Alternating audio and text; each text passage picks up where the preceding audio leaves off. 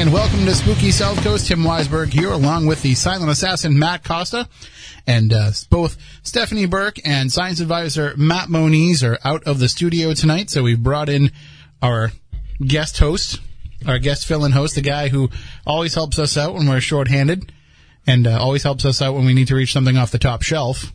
It's true. John Brightman. Uh, this is very true. You uh, you certainly are. You, you certainly come in handy on investigations when we're like, John, can you reach up there and see what's can, up? Can, can, can you, you put, turn the fan off? Can you put this R E M pod up there? Yeah. It's mo- it's it's motion detected, so I need to put it up high where nobody else will set it off. Yep.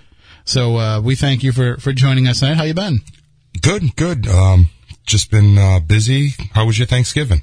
Uh, it was pretty good. It was um, quiet, which is the way that we like it.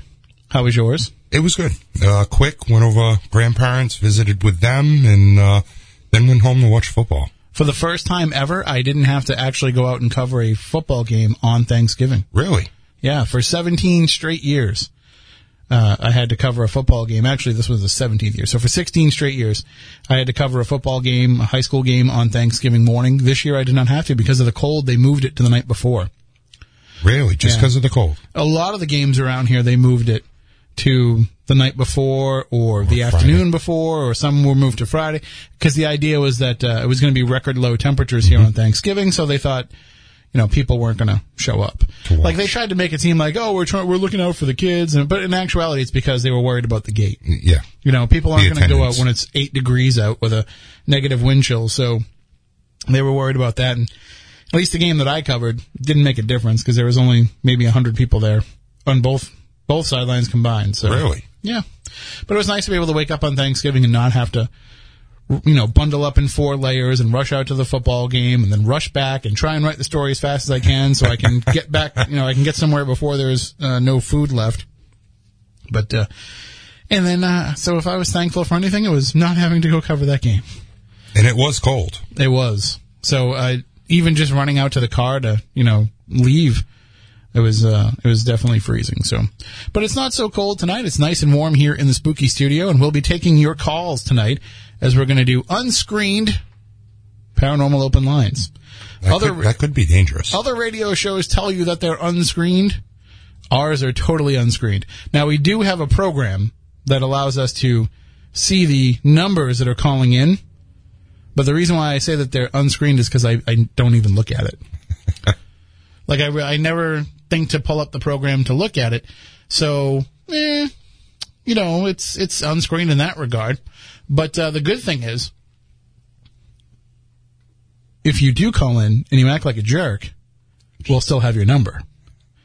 So then we can call you back and make your life a living hell. So I won't see the number call in, but uh, I'll just see these lights light up. On it's, one of these days, I'm going to have Matt put the camera over on this side so people can see exactly what I'm dealing with.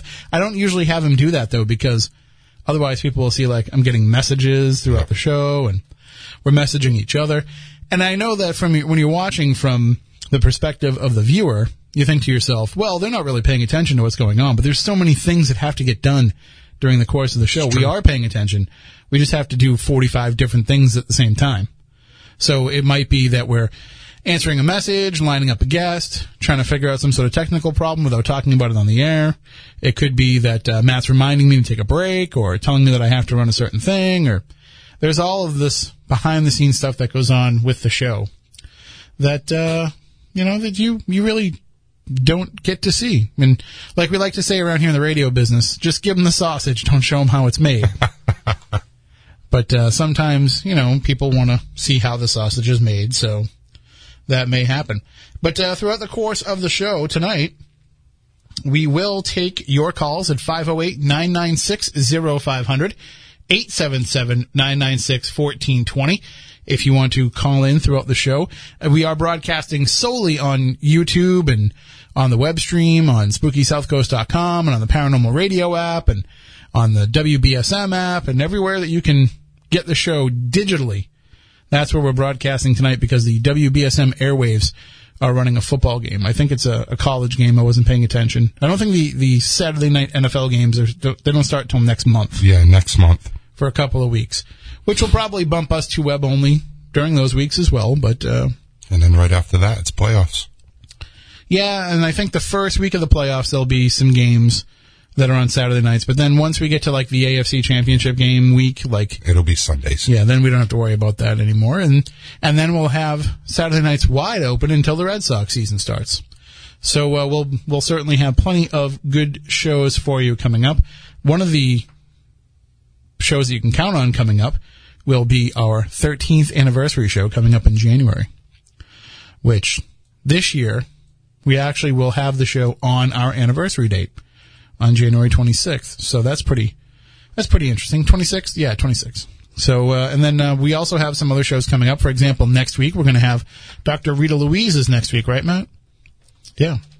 She's coming back to the show for the first time in years, so she'll be joining us. And then we have some other stuff planned coming up. Uh, one one note for tonight is it was tonight was supposed to be, if you saw me pushing this on social media a couple weeks ago, tonight was supposed to be the night that the Paranormal Porn Stars joined us. So it's a group of uh, of porn stars from the U K who have started a paranormal group and are looking to try to get themselves a T V show.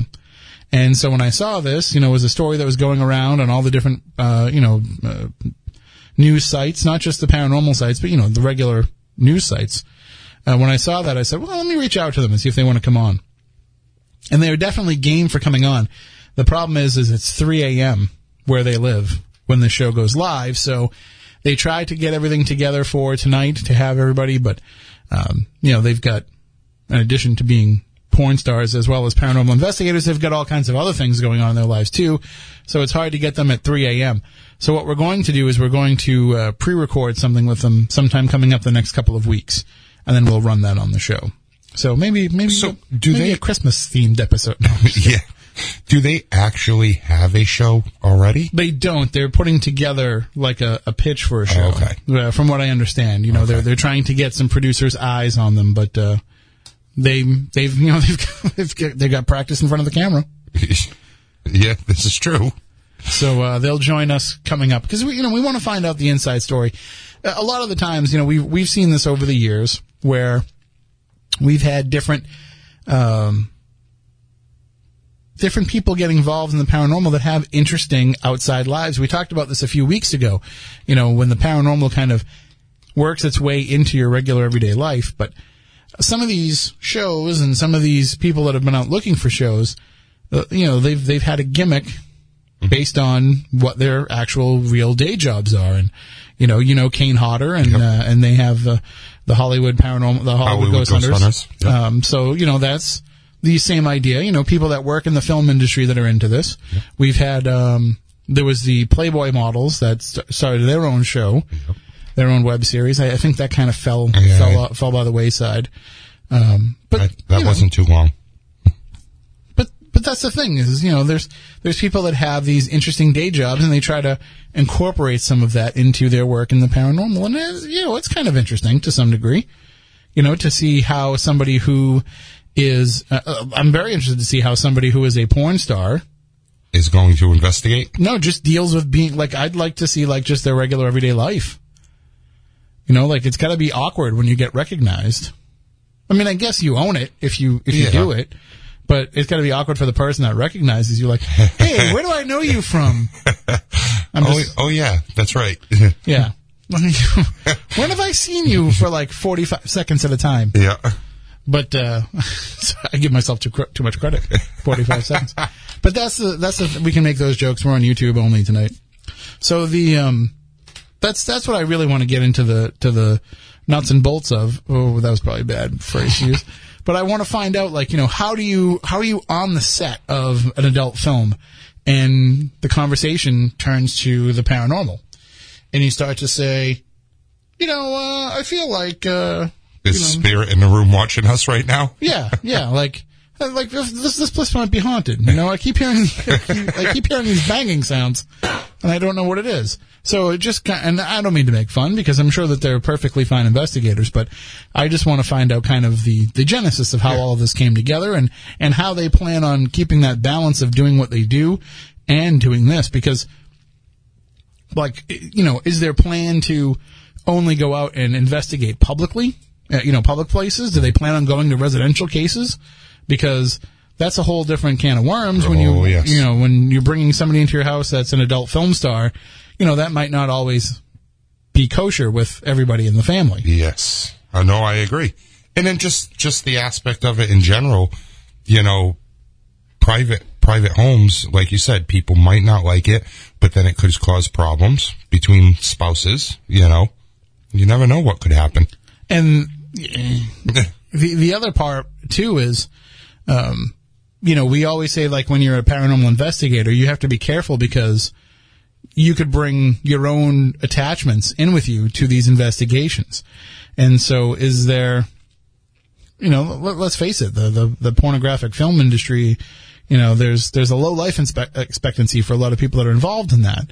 So are there spirits that could be attached to them surrounding that industry that could be part of that's, this as well? That's a good question. I will say this. They are not the first U K porn stars that I've known that have been into the paranormal. I actually have a, a friend who is um, an adult film star in the U K who is very much into the paranormal. Really? Uh, yeah, we she's been asking for a couple of years now if I can help her get more involved with stuff, and so it's uh, it's certainly something that is of interest to people in that in that field over there. I don't know how much in America it's of interest to them, but in the U K, I think they you know they have a a pretty good pro- proliferation of shows on their networks too. So well, they're a lot more op- open-minded overseas too. You not, know. Not, in, not in the U K. They're far more buttoned down, I would think. Really? Yeah. M- m- not about the paranormal. No, I'm just but, saying in general. But in, when it comes to uh, pornographic films, I think it's I think they're a little bit more buttoned down in the U K. Really? But we could ask them. Yeah. You know, they'll know for sure. I was just thinking that it would be more open because most of the countries over there right, are... Other European countries. Other European countries are a lot more, I don't want to say, you know, free-giving with it, but more lenient to it. Right. And... um You, you just know when you turn on some of their, their T V networks. Mm-hmm. You know, like when we were kids and somebody would have satellite. Yes. and uh, you go over their house and like, like, oh, you want to watch German T V? You get to see boobs. Yep. Well, yeah, I do.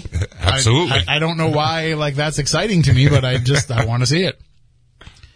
It didn't take, uh, it didn't take very long for pornography to get uh, mediocre to Americans. Well, to people around the world in general. When, like, once it became, like, free and you can get it any time, people are like, mm, uh, that's, you know, you know, I don't really care about it, that. It's, somebody brought up a good question in the chat room, and they were like, I wonder how difficult it would be to take them serious as an investigator if people know going into locations that they're porn stars. Yeah, that's going to be a big challenge. I mean, look at just how much of a challenge it is for some of these gimmicky paranormal groups around here. Yeah. Like, um, you know, the Paranormal Expeditions, we were we were their first ever interview. And that was one of the questions I remember talking with them about is, like, you're putting yourselves out there as, you know, three attractive girls that are out there looking for ghosts. Are you worried that that will hurt your credibility as investigators because you are kind of also trying to be models at the same time? Yep. And, you know, it's something that you have to take into account. I mean, I've believe me, it's not easy looking this good and being I, a paranormal investigator. I wake up every morning and say the same thing. It's like... Ah, like, uh, I know I'm so pretty. I hope people take me seriously today. I, I, I get out of the shower and looking in the mirror, and I it's hard goddamn work looking this good. Right. It's, but uh, so far it hasn't gotten in my way, but there's still time. Uh, so we will also find out too. Um, we'll ti- We'll we'll talk a little bit later on uh, to uh, Mike from our. our you know, you know the Wicked Waters cruise is coming up. Yes, only the, a few months away. The time is running short to uh, sign yourself up and to get involved in it. But uh, our friends from Holiday Maker Travel will be joining us. Mike will be calling in in a little while because we, they just they, they've got some information that's going to really hit the website. It hasn't hit the website yet, so we're going to give you a little bit of a scoop on it tonight on Spooky South Coast. But if you've been thinking about joining the Wicked Waters Cruise and you haven't quite made the plunge yet, or if you are a part of the cruise and you're looking to add on a little something extra, they've put together an excursion package that is phenomenal. That uh, I was just reading it here. Without without what they've added on, it was already going to be a great trip. Right, right. And uh, the just this this additional add-on thing, as I was reading it out loud, I was like, wow, and that, and that, and that. So uh, we'll talk about that coming up as well. There's, there's certainly going to be... Um, a lot of fun to be had on the cruise, even if you don't sign up for this additional excursion. But this just blows it out of the water, no pun intended, because this is uh, this is going to be a phenomenal. Uh, it, let, let me just put it to you this way: it's an eight and a half hour excursion. It's going to be a long day. I mean, the whole trip is going to be a long, fun trip. You can tell already. Even if you don't do some of the excursions, you're going to have you're going to be busy. Seven days on a ship with me is is definitely going to be fun.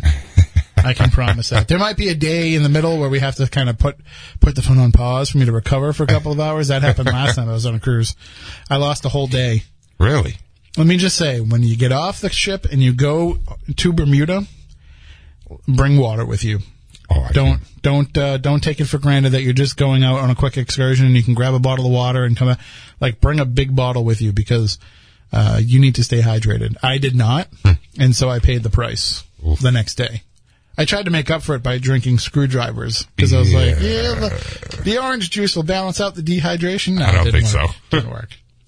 So uh, we'll find out some more about that as well. And again, as I mentioned, we'll take your calls, five oh eight, nine nine six, oh five hundred, eight seven seven, nine nine six, one four two zero. We will keep it open line so you can talk about whatever it is that is on your mind when it comes to the paranormal. But uh, I will say this. We're getting into the... Well, we're, I guess we're in now. I have to admit it. We're in the holiday season. Mm-hmm. We're in the Christmas season. And there's a story that's been going around. It's a couple of years old now. I think it's from twenty sixteen. Maybe it was from last year. I don't remember exactly. But we shared it on the Spooky South Coast Facebook page. And uh, and I've seen a lot of other people share it as well. And it's a story from the Smithsonian about trying to bring back the tradition of Christmas ghost stories. Back in, you know, the, the nineteenth century and, and before, ghost stories were a bigger part of Christmas than they were of Halloween. So many of the actual Yuletide stories involved ghosts. And, of, of course, the, the one that's kind of lasted the longest is A Christmas Carol. Mm-hmm. Uh, but there was a lot of stories that had ghostly spirits, uh, you know, ghostly um, attributions to them.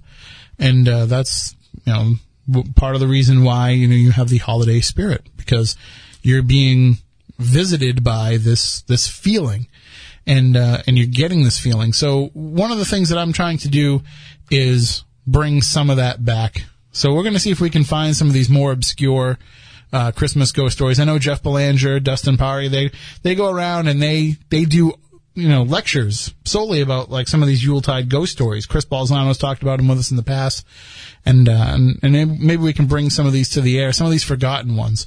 Just think about this, you know, un- until five, six, seven years ago, people didn't even know about Krampus. I know that that just seems crazy to me. But now it's, you know, a story that everybody knows. But it was just something that was, I remember talking about it here on the show. I think we had Jeff on talking about it, and uh, and it was, you know, this, this lost legend that people didn't really talk about. But now it's just part of the, the vernacular of, of the holiday season. Wasn't there a story, somebody asked in the chat room, wasn't there a story just recently that they found the, the original tomb of Saint Nick? I don't know. We'll have to look more into that. But, um, I mean, I'll have to take a look, see if I can find something if, when we go on break. If there's a tomb, you know, the... That means he's Santa Claus is dead, right? This is true.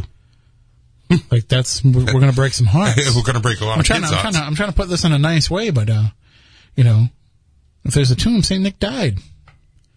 No, then maybe we can go look for Santa Claus's ghost. This is true. Uh, but uh, we'll we'll talk about more of this, and and this is part of what I want to bring into. Uh, we're doing an event. I'm doing an event. Uh, coming up December eighth at the Oliver House in Middleborough. And I want to talk a little bit about these holiday spirits there as well. But, of course, the the best part is investigating the Oliver House. And we have the house until midnight.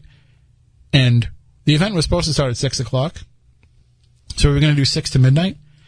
But it turns out that the K O A campground across the street does their Christmas lights display where they charge like five dollars a carload for people to go in and drive through and see all the Christmas lights. So Christy was telling me that uh, it would be really hard for people to get there for six o'clock because the traffic gets so backed up. Mm-hmm. So she said, why not just have people come earlier? So we're going to start showing up at like three o'clock at the Oliver House. and we're going to have all that extra time to, to hang out and, and get things ready and to kind of be in the house and get into the mode before we start investigating. So uh, it's definitely going to be well worth it. Nice. If you want to take part in that. You can go to Spooky South Coast dot com to get your tickets. And uh, and certainly, if you've never been to the Oliver House, I highly recommend it. We've been doing a couple of events here and there throughout the last couple of weeks, and there's a lot of people that have not been to the Oliver House yet. But also, if you have been, like, this is going to be a pretty unique night. So I recommend, uh, if you've been thinking about going back, take advantage of this night, because it's going to be very low-key. It's going to be super focused on the investigation. And every time I'm there, weird stuff happens. I just want to take that little square hole in the center there and see what's under it. Every time I go, I want to get that little piece of wood up. Which one's that? Where? In in the main room where Christy always sets oh, up yep, her equipment. Yep. There's that little square in the floor that nobody can, like, pry up and get it up. I just want to see what's in there, if there is even any. I don't. I think it goes into the basement. No, it it it goes into the. Well, it does, but it's there's some kind of um a support beam mm-hmm. underneath it. And they don't know if it's a plug that goes into the beam or if it comes out and there's a hollow thing inside there. No, well, listen, every time I'm in that basement, I'm not worried about what's in that hole. I'm worried about what's coming at me in the dark because we get shadow people galore. We there have uh, having um, phantom legs walk down the stairs and then disappear. That was pretty creepy. Interesting. Having uh, pictures fly off the off the nail in the wall that the... The nail was at a forty-five degree angle pointing upward, and the picture had a, a claw, you know, one of those sawtooth, um, hangers. Mm-hmm. And so it fit right over the nail at a forty-five degree upward angle. And that meant something had to actually reach out underneath that picture frame and to, to flip it flip off it. the wall. And it did. And it came down and it was smashed, smashed, uh, smashed all the glass, took down a clay pot on its way, a couple of clay pots on its way. And nobody has any idea how it could have happened. So. Just some of the experiences we've had at the Oliver House, and you can have some as well if uh, if you just go to Spooky South Coast dot com, click on the Events tab, and then you can get your tickets to our Holiday Spirits event at the... I think that's what I called it. I don't remember what I called the event, but it's at the Oliver House, and it's on December eighth. So while we're talking about some of the events that we have coming up, let's welcome Mike from Holiday Maker Travel to the show. Uh, good evening, Mike. Are you with us? Hey. Oh. Hello. Can you hear us? Yes, I can. Okay, I had to make sure I set everything up here correctly. Matt, we're good over there. You can hear him over there? Okay. And uh, we wanted to have you on because uh, there's there's a, a scoop you can give us here about something that's being added on to the Wicked Waters cruise. Exactly. We've got an extra shore excursion available. And uh, I was reading over this. This is phenomenal. This is beyond just, uh, you know, there's, there's there's things that you can do when you go on a cruise. When you when you sign up ahead of time, they have a whole list of things. When you're on the ship, they have a whole list of things, you know, swimming with dolphins and, you know, going on uh, deep-sea fishing and all that kind of stuff. But this is like the perfect excursion for people that are into the paranormal. Exactly. This th- you can't get this on board. This is uh, we put this together especially just for our group. And uh, so why don't we tell everybody, this is an eight and a half hour excursion. It is. It's, it's it's very cool. So I'm glad to talk about it. Do you want me to talk about it now? Sure, if you can if you can give us the details. Sure, sure. So the ship arrives in port at uh, one o'clock at uh, King's Wharf. We get off the ship. Uh, two o'clock we depart the, uh, the, the, the boarding area and take a little tour of the island. Um, the King's Wharf is on uh, the west end of Bermuda. We're going to travel all the way over to the east end, and uh, we're going to start the tour at Fort Saint Catherine. Uh, this was built back in sixteen fourteen or something, so four hundred years ago. Um, it's it's a big fort. Uh, we'll have an hour to spend uh, exploring the different uh, uh, bunkers and different areas of the fort um, in our private group. Um, I think we're going to be able to bring some investigating uh, gadgets with us to oh, see cool. what we can find. Uh, but we'll spend some time there. And then after that, we're going to take a, a, a little trip down to what they call the Unfinished Church. And uh, it's it's an actual church that was being built It was about three quarters of the way done, and they stopped. There was fighting uh, between who's building this and who's building that and all kinds of things. Um, but it's hundreds of years old, and we'll get a chance to uh, walk around, walk through it, uh, explore the grounds. And after that, uh, we're going to be able to, it's, it's right by the town of Saint George on the, uh, the east, uh, east end of Bermuda. So we'll have about an hour to walk through Saint George, check out the shops and the stores and the uh, areas in Saint George. Um, and, and Saint George is an awesome little town. Um, it is. It is. It's about an hour away from the uh, where, where, where the, the ship port is, and um, it's it's very cool. A lot of a lot of history there. And then uh, and then after that, we're gonna we're gonna have some dinner. Of course, uh, it's a long tour, so you have to have some food, uh, and of course a couple of drinks. And uh, we're gonna have dinner at the White Horse Pub, which is a, a famous pub and seafood restaurant. Um, it's known for its great food, lively bar scene. Um, it's right on the waterfront, uh, right by the Saint George Harbor. Um, we're going to get, you know, your choice off the menu, uh, burgers, sandwiches, uh, salmon, uh, I think even steaks on the menu, and of course a couple of drinks. So we'll have a couple hours there to hang out and, uh, have some good food. Um, and, uh, the coolest part of the tour comes after that. Yeah, that's uh, and and for those of you who have never been to Saint George, let me just tell you, like at a certain time, like when it gets dark, it, things just kind of shut down, and oh yeah, and it gets really creepy, and it's really? it, oh yeah, it's really cool. Like, uh, you, you know, even though you're in like this little town, like it gets it gets dark, and it gets it, it just has a, a feel to it once the sun goes down. Mm. Yeah, as soon as the sun goes down, it kind of buttons up a bit. Everyone's back at their place, uh, wherever they are. Um, but for us, at uh, eight o'clock, um, we're going to go on a haunted history tour. Uh, it's a walking tour of the town of Saint George. And um, uh, Saint George is part of the uh, UNESCO World Heritage Site uh, with four hundred years of uh, history. So we're going to have our uh, storyteller guide. He's going to take us through the uh, the alleys, the lanes, all around the uh, town there, and we'll get a chance to hear some of the uh, fascinating stories from the famous residents of uh, from from from many many many many years ago. Um, and we were not sure, but it could be haunted.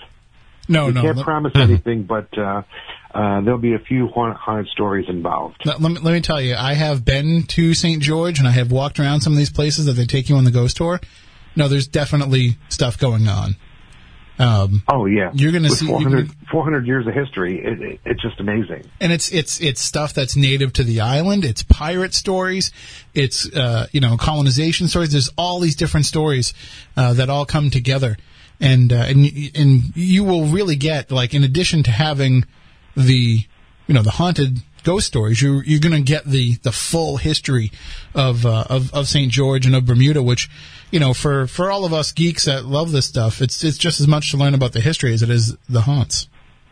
Exactly. You know, and, and, and what's so cool about this, you know, so we're going to be together for, you know, eight some hours there, um, seeing the Fort Saint Catherine and the Unfinished Church and, and the town and the haunted tour. Um, and we're going to get to hang out with you. Um, you know, hey, we're going to hang out with Tim from Spooky South Coast.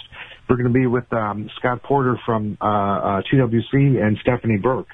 Um, so, you know, it, it's much different than any other kind of event you've ever been to. And uh, this is just one of the, uh, this is just an excursion.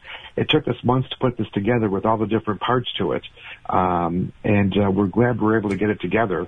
Um, well, so this uh, is the first day we get in Bermuda that this tour is going to go on. I'm just impressed because, you know, uh, in the past, other other paranormal groups have gone to Bermuda and have tried to get into the fort to try to investigate. And it's it's hard to get into there. They won't let anybody in. So the fact that we can get in there and that we can bring some of our equipment with us and check it out, I mean, that's that's some pretty groundbreaking stuff. It, it's pretty cool. Um, you know, so it's open to the public. So we're going to be a group going in there. Um, we're going to bring a couple of handheld stuff. Um, we hope to find something. We hope they don't kick us out too quick. Um, but, um, you know, and, and this is the first day that we get to Bermuda. Um, we're there for three days. So the next day you have all day to go out and explore and do your beach things, um, see the caves there, um, the dolphins. Um, And on the second night, we've got a, a, a shore excursion that's included. Uh, we're going to take a little boat ride to the Bermuda Triangle. And that's already included in, in, in the whole package. Right. Um, this this, so this eight and a half hour one on the first day, just so people are following along. This this first one is extra, but it's only it's only one hundred forty-nine dollars a person to add on. one hundred forty-nine dollars includes everything, including dinner and drinks. I mean, that's amazing. You'll spend that just for dinner yeah. for two people as you go out. Exactly. And uh, so you know you get this whole this whole big excursion, and then, but then the next day you're saying there's a, there's an excursion that's included with your ticket to the Wicked Waters cruise. Right, right. So it's a seven-day cruise. Um, so we've got a couple days at sea on the way there, a, couple, a day at sea on the way back. Um, at sea, we're going to be doing presentations and lectures from all of you guys, um, doing some panel discussions. Um, Stephanie's going to be doing some private readings. Um, and then when we get to Bermuda, we do this, you know, this is one of the options for the first day. Uh, and then the uh, second night, um, we're going to take a little uh, cruise uh, right out into the Bermuda Triangle. Uh, at twilight, right, right when the uh, sun goes down. So it, it, it's it's really cool. Uh, we'll go out, we'll see some shipwrecks and some other things. Um, it, it's just a great time. And the whole the whole trip is going to just be fantastic. It's uh, again, it's it's from Boston to Bermuda through the Bermuda Triangle. It's myself, Stephanie Burke, Scott Porter. It's going to be just a fantastic time, and uh, and and certainly it's going to be. Um, You know, I, I can guarantee you it's going to be some of the most fun you've ever had in your life, because I can right. promise you I am I, I am a party animal on a cruise ship. You know, and, and you're going to lead a, we're going to go up to the top deck one of the nights at sea, and uh, we're going to look for some U F Os. Maybe we'll see something up there. I know the last time I did it, I did. I saw some stuff that I couldn't explain. Uh, we also had, uh, John Tenney had some of his occultist friends also try to make some things happen under the water. So we'll see if we can, we'll see if we can get that to happen again. Uh, while we're out there, see if we can get his friends to kind of conjure something up for us again. And uh, it's it's just it's a great time. I mean, it's a chance to to hang out. You know, we'll talk about the paranormal, but at the same time, we're also going to be on vacation too. So we get to all right. hang it's out. A cruise. And, so all your food, all your drink, uh, all your meals are included. Uh, the cruise is May tenth to the seventeenth, uh, twenty nineteen. Next year, uh, we'll be sailing from uh, Boston to Bermuda uh, on the Norwegian Gem. Um, the inside cabin rate starts at thirteen forty-nine, includes your seven-night cruise, your port charges, taxes, fees. We have the cocktail party, a group photo, uh, and then you get to pick two amenity packages uh, that, that you could add to your cruise, which could be the drink package. That's all your drinks all week long. Um, you can also add your service fee, right. gratuities, Wi-Fi, or a dining package, or a seventy-five dollars onboard credit. Um, it's Wicked Waters Cruise dot com. All the details are there. Um, our information is there. Give us a call. Um, we're happy to talk to anyone about it and, and go over all the details for them. And and so definitely get on board, no pun intended, and uh, and sign up now. And and uh, and if you do, if you come along with us, I can promise you it will be a vacation to remember. So right, the uh, deposit's only fifty dollars a person through this uh, Cyber Monday weekend. Uh, Black Friday through Cyber Monday weekend, fifty dollars a person to hold a space, and uh, the final payment's due in January. I just want to say, too, I want to thank you and Wendy for working so hard on this, because those fifty dollars deposits, see, what people don't understand is that you guys have been fighting to keep those going uh, since we've announced this cruise, so that people can, can sign up for this without having to, to lay a lot of money down right now. So you guys keep fighting to make sure that people can get on board and they can just put that fifty dollars deposit down to be able to do so. So thank you guys for, for working so hard to making sure not only that this is going to be a great cruise, but also to make sure that people can, can take part in it in, in the easiest way possible. Sure, sure. You know, it's it's we're going to be a small group on a big ship. We'll we'll probably be fifty people, maybe maybe fifty to sixty people in the whole group. The ship holds like twenty-five hundred people, so we're a small group on a big ship.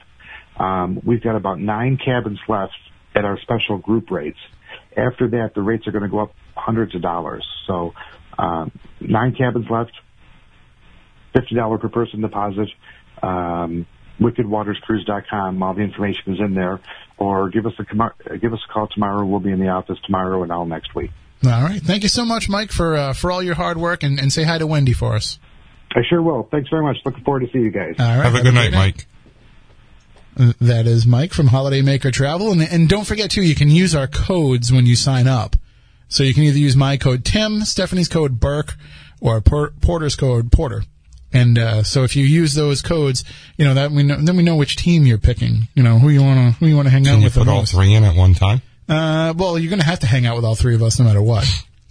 That's guaranteed. But uh, certainly, you know, I'm just going to put it out there because you know Porter's not here and Stephanie's not here. So if you want to use the promo code Tim, it's the easiest one to put in. It's only three letters, so you save time right there just by only having to put in three letters.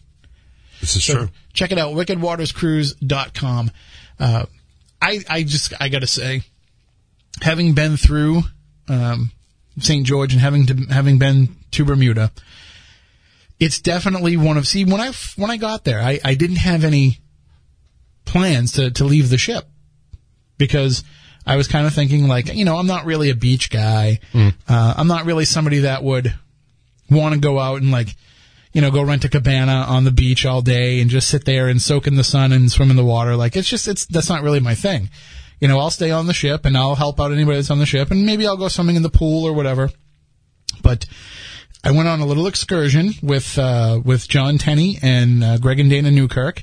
And we went to, there's a, a, a, what they call Glass Beach, where there's all the sea glass that washes up, collects on this beach. And so that's really cool. But right down the street from that is a is a maritime graveyard. Oh, really? And it's really, really cool. And it's not that far. It's not that big of a walk. From... Is that the one that you posted, people were posting pictures of, mm-hmm. that's very old looking? Yes. Okay. And so uh, if anybody's coming on the cruise and wants to go out there, I will happily lead everybody out there. I know exactly how to get there. It's an easy walk. Um, you know, just make sure you bring water, unlike I didn't do. Uh, but, uh, you know, I'll lead people out there. We can go to the Glass Beach if you want to do that because the, the cemetery is pretty much right across the street from there. And, uh, you know, I'm somebody who I'm not very travel savvy. Uh, I only, I never flew on a plane until, you know, five years ago for the first time. So I'm not somebody that really travels a lot. Like usually if I'm going, I go to places that I can drive to.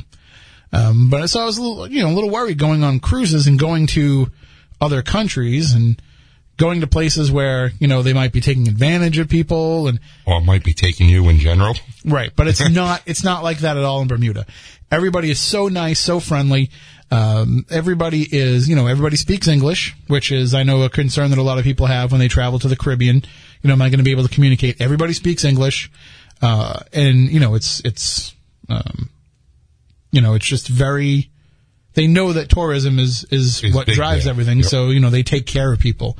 And, uh, and it's not like, it's not one of these places where you go to other tourist destinations and, you know, you're going to have to shell out all kinds of money to get souvenirs and things. For, this is, this is like shopping in America and you can, you just use American money. You don't need to convert your money over. Oh, so it's not like what I went through when I went to Canada.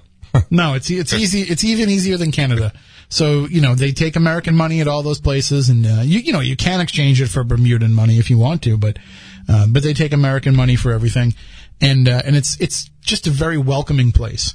And so I, I definitely recommend, but if you are going to go to Saint George, like, don't go on your own because as I was mentioning to John, uh, before the show, it's a hike. Like you look at it on a map of Bermuda, you're like, oh, it's, it's not that far. Like we could walk. You know, it's not that far, but it is that far because there is no straight shot. You have to go through the entire island. You have to go from one side of the island to the other to get there. And you can't drive in Bermuda. Like, you're not going to show up there and rent a car because so, they don't let people that aren't from Bermuda drive. So what do you rent, scooters? You can rent scooters. Oh, okay. I would also recommend that you don't rent a scooter. Okay. Um, they do have, you know, they have cabs, they have buses. I think they even have Uber. So you want to do that. You want to try to, if you're going to go on your own, you want to get a ride with somebody who knows how to drive in Bermuda. The roads are very narrow, mm-hmm. and it's uh, they're very windy. So it's that's why what's so great about these excursions is we get to all go together.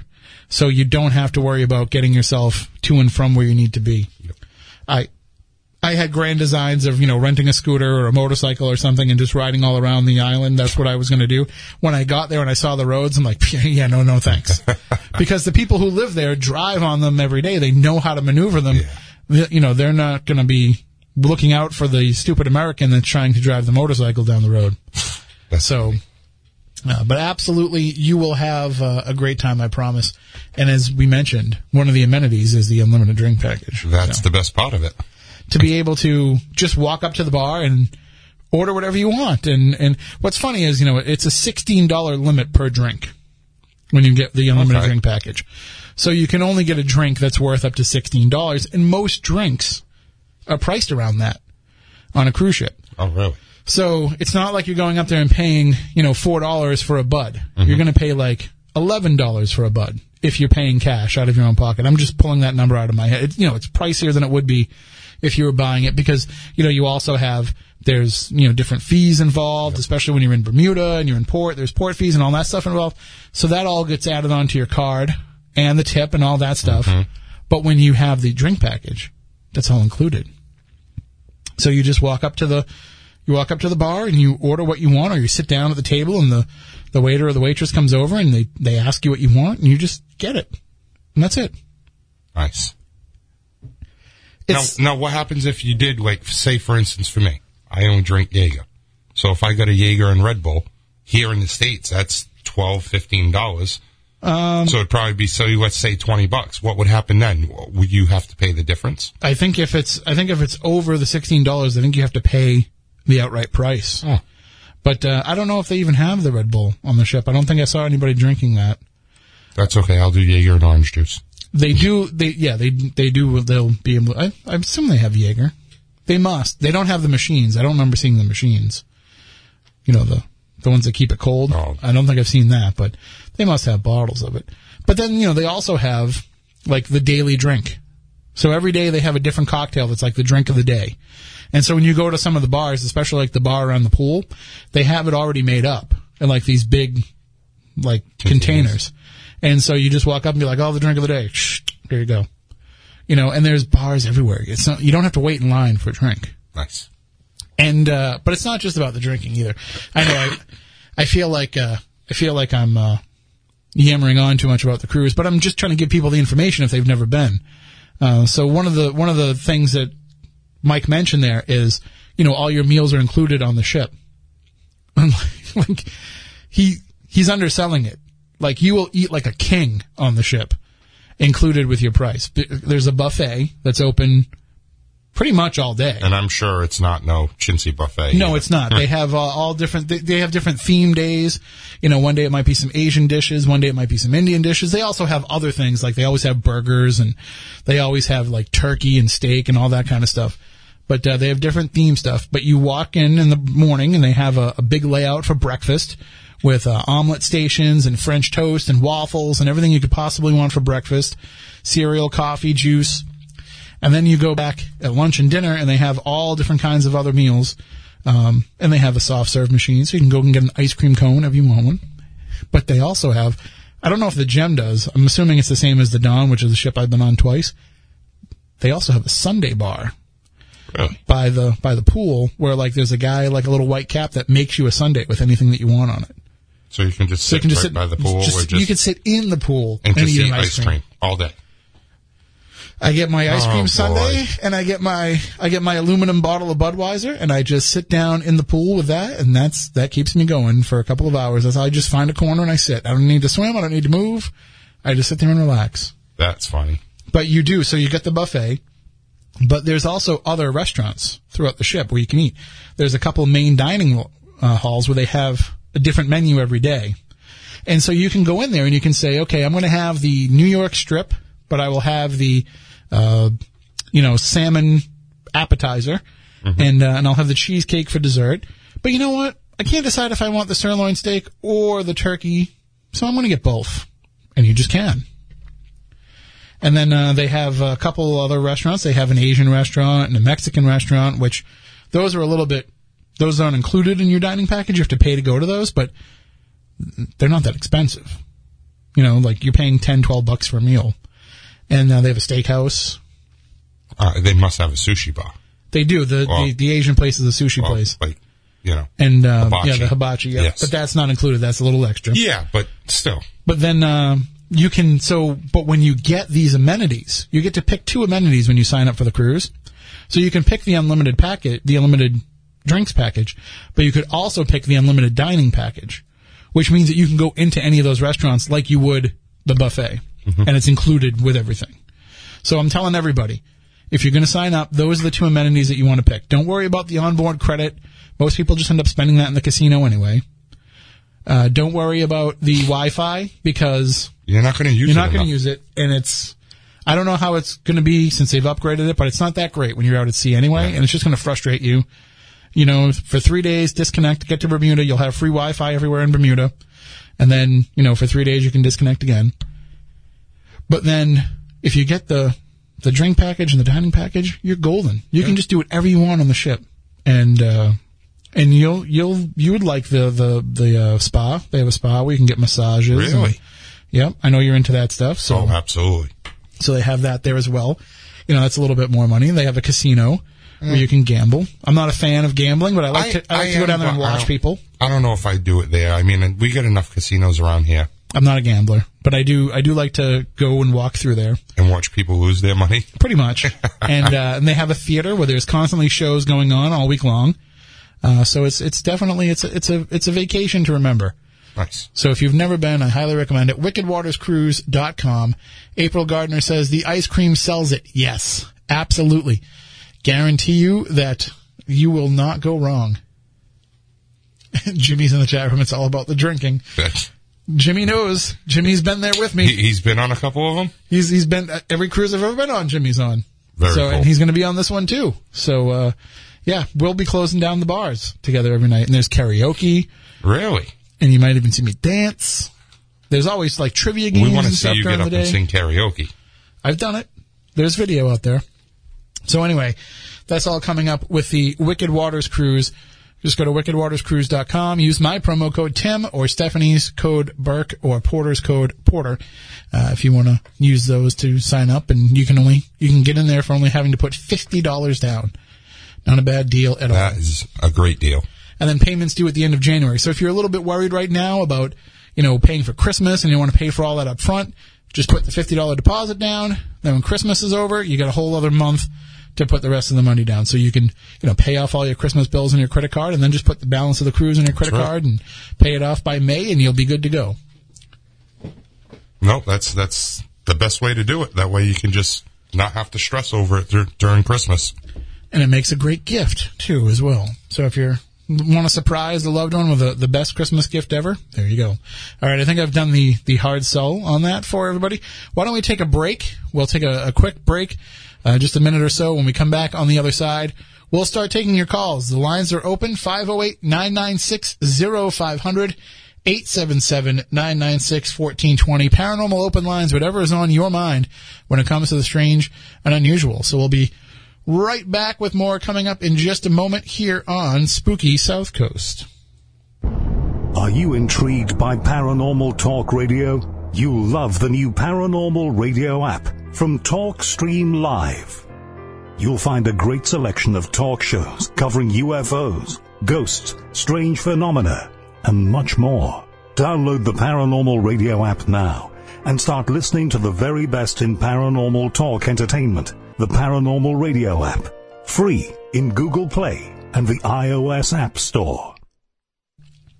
And uh, we just want to, you know, leave the lines open for the rest of the show. You can call in and you can talk about whatever is on your mind when it comes to the paranormal. five oh eight, nine nine six, oh five hundred is the number to call in. There is, um, you know, there's there's a lot that's been going on in the paranormal world lately. And some of it is, you know, there's there's always oh, drama. Well, there's, there's always, there's always, uh, you know, infighting, and there's always issues. But one thing that I've seen, at least in getting out there and doing the different events that I did through through October and September and all the library lectures and everything, one thing that I've seen is there seems to be a turn toward people, you know, willing to just take a story at face value again. Mm-hmm. People looking to just hear something creepy. Yep. So it's not just about, you know, what can you prove to me?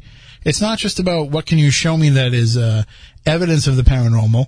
People are kind of getting on board with just the idea of it's okay just to hear a, a creepy story. And if it happens to be true, you know, that's that's, that's all the better. better. but it's it's not so much like they're going to worry about the little in- intricacies of the story. And, you know, we do a stage show, Jeff and Andy and Carl and I, we do a stage show where we go out and, you know, we stand in front of Frank Grace's awesome photos and we tell the ghost stories. And nobody's ever come up to us at the end of one of those and said, hey, I really like that story, but, uh, you know, I have a little bit of a question about the factuality of this and the actuality of that. Like, they people just, just enjoyed it. They just like the story. And I think we're getting back to that more. And I think part of what's helped in that is the fact that some of these paranormal T V shows have gone away from the investigation style, mm-hmm. and they've gone more into the recreation shows where, you know, you've been involved in these where you yep. tell your story on camera, yep. and then usually they have an actor who looks nothing like you playing yep. you in a dramatic recreation of what happened. This is true. And, uh, and, and so, I mean, the guy who played you. I went from six seven to five eight. Yeah, but, like, that's okay. Like, you know, you have kind of a unique look. It's going to be hard to find somebody that can, that can, uh, properly portray you. Um, they should have just let me do it. I asked them to. They didn't want to fly me. That's the problem. They, well, yeah. Well, but, uh, so, you know, the, you're, but like Moniz, they didn't yeah. even try to get close to Moniz no, in the, didn't. in the show that they recreated his, uh, his U F O abduction story. Well, they didn't. They, I was like, mm, this, this guy doesn't look anything like him. Like, at least put a wig on the guy so he has long hair, you know? But anyway, so these, these recreation stories are starting to become, you know, the new trend in, in paranormal television. And I think part of that is because, like, you know, when you do the investigation shows, it's hard to, to stand out. It's hard to get the equipment that's different than what another show is using. It's hard to yep. go to places that another show hasn't been. You know, it's hard to kind of stand out and, and, and have originality for all those episodes. But when you're talking about people's personal stories, it resonates with the viewer. And uh, the same thing happens with books. You know, when people are sharing their own stories, those stories resonate far better with the reader than any theories would, mm-hmm. or any stories, even stories of investigation, I think, are starting to wane in terms of people's interest level. You know, it's it's it's kind of like, okay, you went out looking for it, so yeah, you're going to have experiences, but people still love to hear about when somebody wasn't expecting it and they get blindsided by it.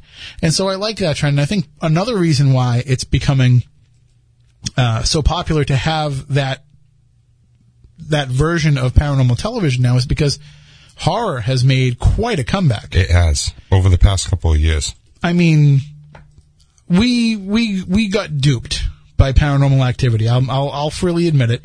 You know, we got caught up in the hype when the campaign came out and they were calling it the scariest movie of all time, and people were fainting in the theater, and, you know, they put the blitz on and they put the campaign out there, and they were reaching out to shows like ours and saying, you know, we'd really like you to start pushing Paranormal Activity, and we're going to give you tickets to give away and all that kind of stuff.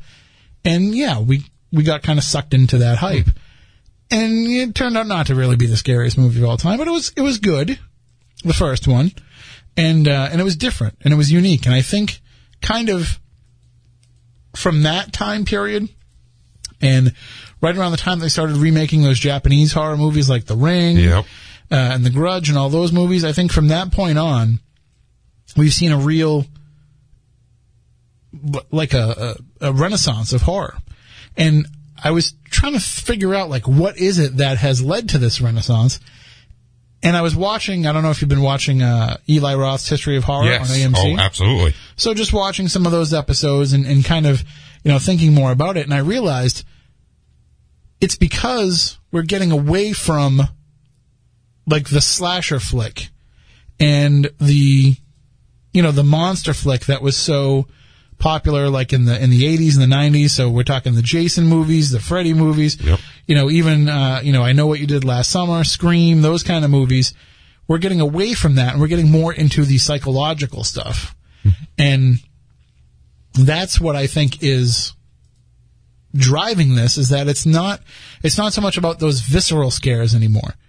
And the the funny part is, is, you know, we live in a time when you can C G I anything that you want. Pretty much, yeah. And you could make a movie that looks ridiculously scary, but that's not what scares people anymore. People don't want the the bloody and the gory and, and, and all that. They want the psychological, mm-hmm. and it makes a big difference. So, you know, The Haunting of Hill House, I don't know if you've watched that series. Absolutely. I haven't seen the last episode yet. So I'll just I'll just go I'm just going to tell you this. It's not going to ruin it yeah. for you, but the last episode is usually like the last couple of episodes yeah. are where people are complaining mm-hmm. because it does get it's very heavy on the family. Yeah. So, but it's wrapping up the storyline. Yeah. But but but you know, that's usually my criticism of horror is that you get me hooked for the first three act, uh, the first two acts of the movie, but then the final act doesn't usually deliver. You know, the ending never delivers in a horror movie for me. But this, you know, the, the Haunting of Hill House kind of did have uh, somewhat of an acceptable ending. Um, it's there's still loose ends and all that kind of stuff, but you know, you expect that with a series because it's going to go in a different direction one way or another. Uh, they're t- and they're trying to figure out what direction season two will go in. Uh, but the what I like about it is that you're dealing with like there's not a lot of overt. Scary things no. that happen in that in that show. It's more mental. And if you go back and if you watch the original The Haunting, the the nineteen sixty-three movie that's based on the same book that led to that series, mm-hmm. if you go back and you watch that movie, there's no ghosts in that movie. I'm trying to think, because I have seen that, and I, I think you are right. There isn't. There's no... Like, you're not seeing something fly by you on the screen. You're not seeing something reach out at you. What you're getting is you're getting noises. You're getting, um, you know, the only real special effects in that movie uh, is the door toward the end of the movie, like kind mm-hmm. of uh, like pulsating, almost like uh, expanding toward toward the people that are in the room. But generally, and this was pointed out in the Eli Roth thing, generally, the horror is conveyed in that movie by just showing the faces of the people. Yes. And seeing the way that they're processing this. And I think w- what the series, The Haunting of Hill House, did is it, it gave you the the character development enough so that you could understand why this stuff freaked them out so much and why it affected each person the way that it did. Mm-hmm. And, uh, and I love the fact that... I'm glad that I... You know, because I saw The Haunting years and years ago, and I just went out and I rewatched it last night. And I'm glad that I took the time to do that, because now that I've gone back and watched the original, I can see all the little um, nods and homages to the original and to the Shirley Jackson book that are now in the T V series, which is pretty cool. Uh, like, I I never would have even remembered the fact that there's that spiral staircase in the, in the library, um, and then there's a spiral staircase yeah. in, in the T V version. Yeah. So just, you know, things like that. But... There's, like, if you watch that whole series, and so you said you've watched all but the last episode, yep. so there's only one jump scare in the entire series. Pretty much. Like, the rest of it is, you know, kind of slow burn, slow build mm. horror. And the one jump scare that it does have is, like, a perfect jump scare. Like, it, it had to be that. I, I thought the, the, the, the basement, when he went down the... The elevator, the little kid mm-hmm. in the shirt got torn. I thought that was a pretty good scare, right, for him. But no, there was there was definitely like some really good, freaky, dramatic tension scares. But uh, you know, none, none of the. I think jump scares are basically cheap, for the most part, mm-hmm. um, and they, they didn't overuse it. I don't know. Do you want? I don't know if you want to get in on this, Matt. Have you watched the show yet? Okay, then I, I'm not going to ruin it by. Saying too much. Saying what the things are. That's why I was trying to be careful in case of him or anybody listening, too. I definitely uh, don't want to ruin it. There's definitely a rewatchability factor for it. Uh, you know, Matt shared it out on the Spooky South Coast Facebook page, and uh, and I think on the Twitter account, too, that, you know, you can go back and see all the hidden ghosts that are there in the show. And there are a lot. And I started picking up on some of them myself, like, toward the end of them. Um But so there's definitely a, a rewatchability to it in that regard. But if you look at some of the, like, haunted house movies, to me, are the best. Uh, you know, I, I, I don't mind slasher films. I don't mind, you know, some of these other things. I love Evil Dead, you know, things like that. But to me, if I want the psychological scares, I love the haunted house or the ghost movies. And... Some of the older ones are, are great, mm. and they get kind of lost in the shuffle. But, you know, like, have you ever seen Burnt Offerings? No, I haven't, and you're not the first person that said that to me. It's a great movie. I mean, it's it's one of those movies where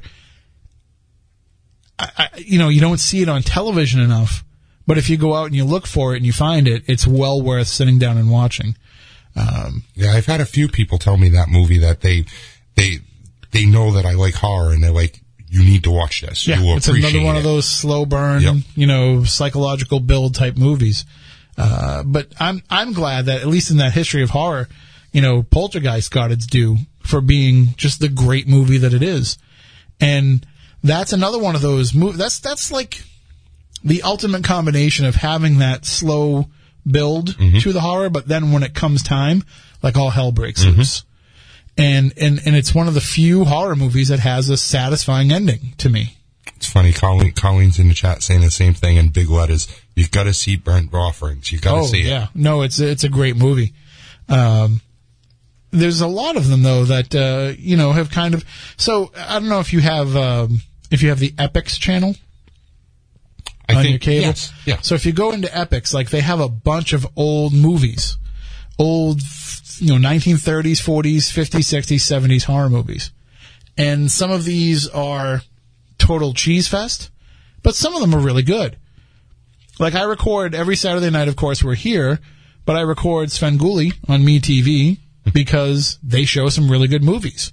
And right now they're in a run of showing uh, William Castle films. And William Castle is one of my favorite directors of all time because every one of his movies had a gimmick. Oh, really? Well, not everyone, but a lot of his movies had a gimmick.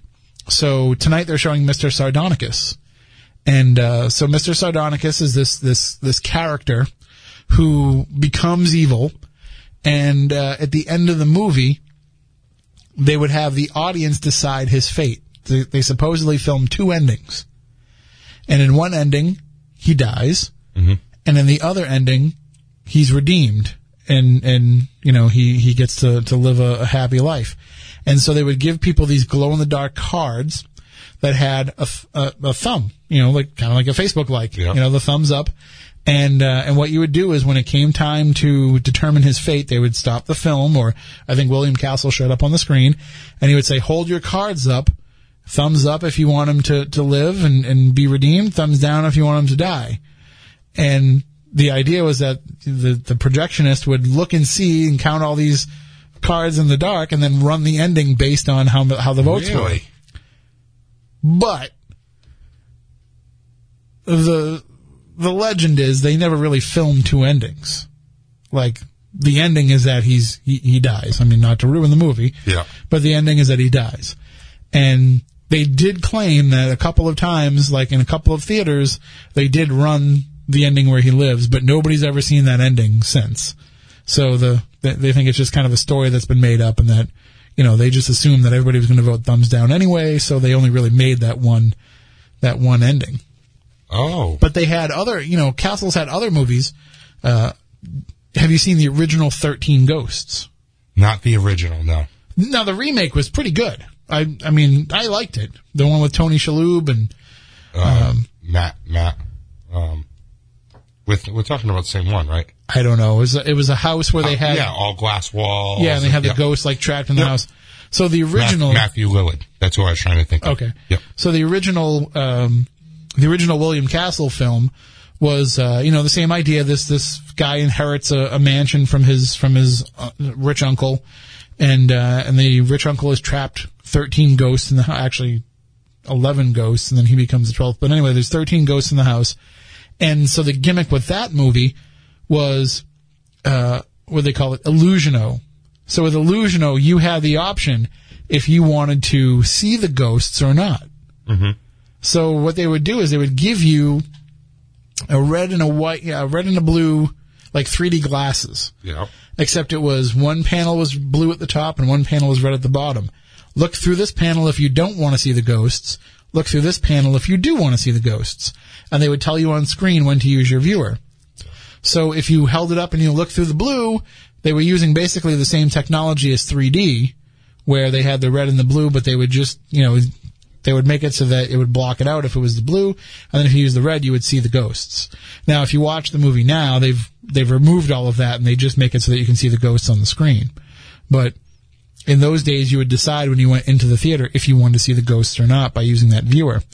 And then he had another movie uh, called The Tingler, I don't know if you've ever seen this one, Vincent no. Price. So Vincent, and I've seen a lot of his movies. And in, in The Tingler, the idea is that, um, I forget what they called the gimmick, but the, the, the, the idea of The Tingler is that every human being has this, this like parasite that lives on your spine, mm-hmm.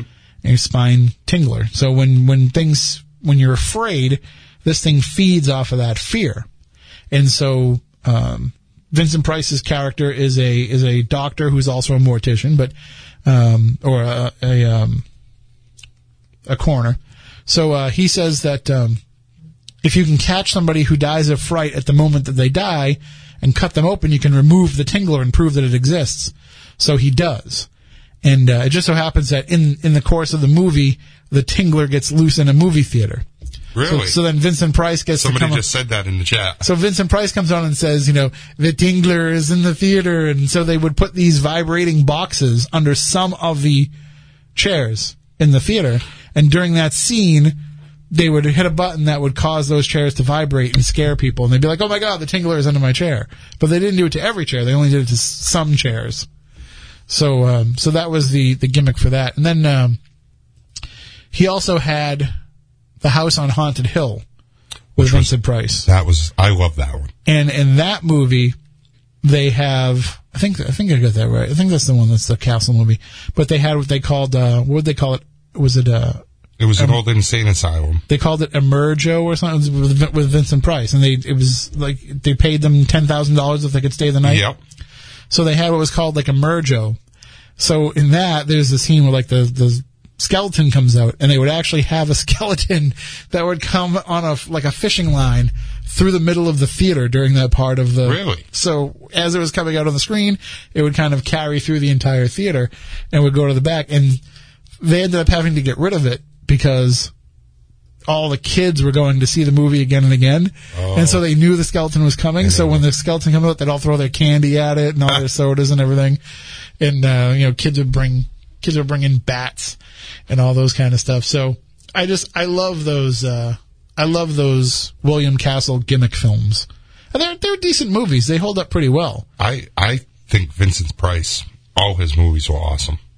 I loved his stuff. Well, what was great about him is that, uh, you know, in some movies he was, um, very much like the personification of evil. Mm-hmm. But in a lot of his movies, he was just a guy mm-hmm. who was caught up in these, and he, he had a great way of portraying that, that side of him where, you know, you kind of felt bad. It was definitely in, in The Tingler, you know, he's a guy who has a wife who doesn't appreciate him, and she's upset because he spends so much time on his work, and she's cheating on him, and she thinks nothing of coming home with a guy and like making out with the guy right on the front lawn of the house so that everybody knows that this guy basically, you know, has to has to live that lifestyle, and and uh and so, you know, you you feel bad for him, mm. and and you you you feel bad for what he's going through, and and he can kind of carry that. And I think that's what works so great about the the Haunting of Hill House T V show is like you really felt for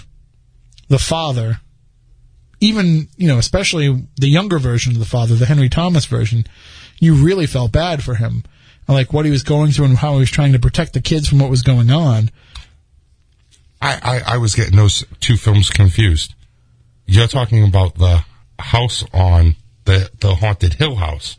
Yes, The House on Haunted Hill, I believe, is the Castle film with Vincent Price. Yeah. He brings a bunch of people together, and yes. he, whoever can stay the night will get ten thousand dollars. Yeah, but then there's another movie called The Hill House. There's there's also The Haunting, which is The Haunting of Hill House. Yeah. And then there's also uh, The Legend of Hell House. Okay, yep. So, see, there's all these yeah. different... That's why then, I was getting confused there for a second. And, uh, and, and I, you know, I'm trying to...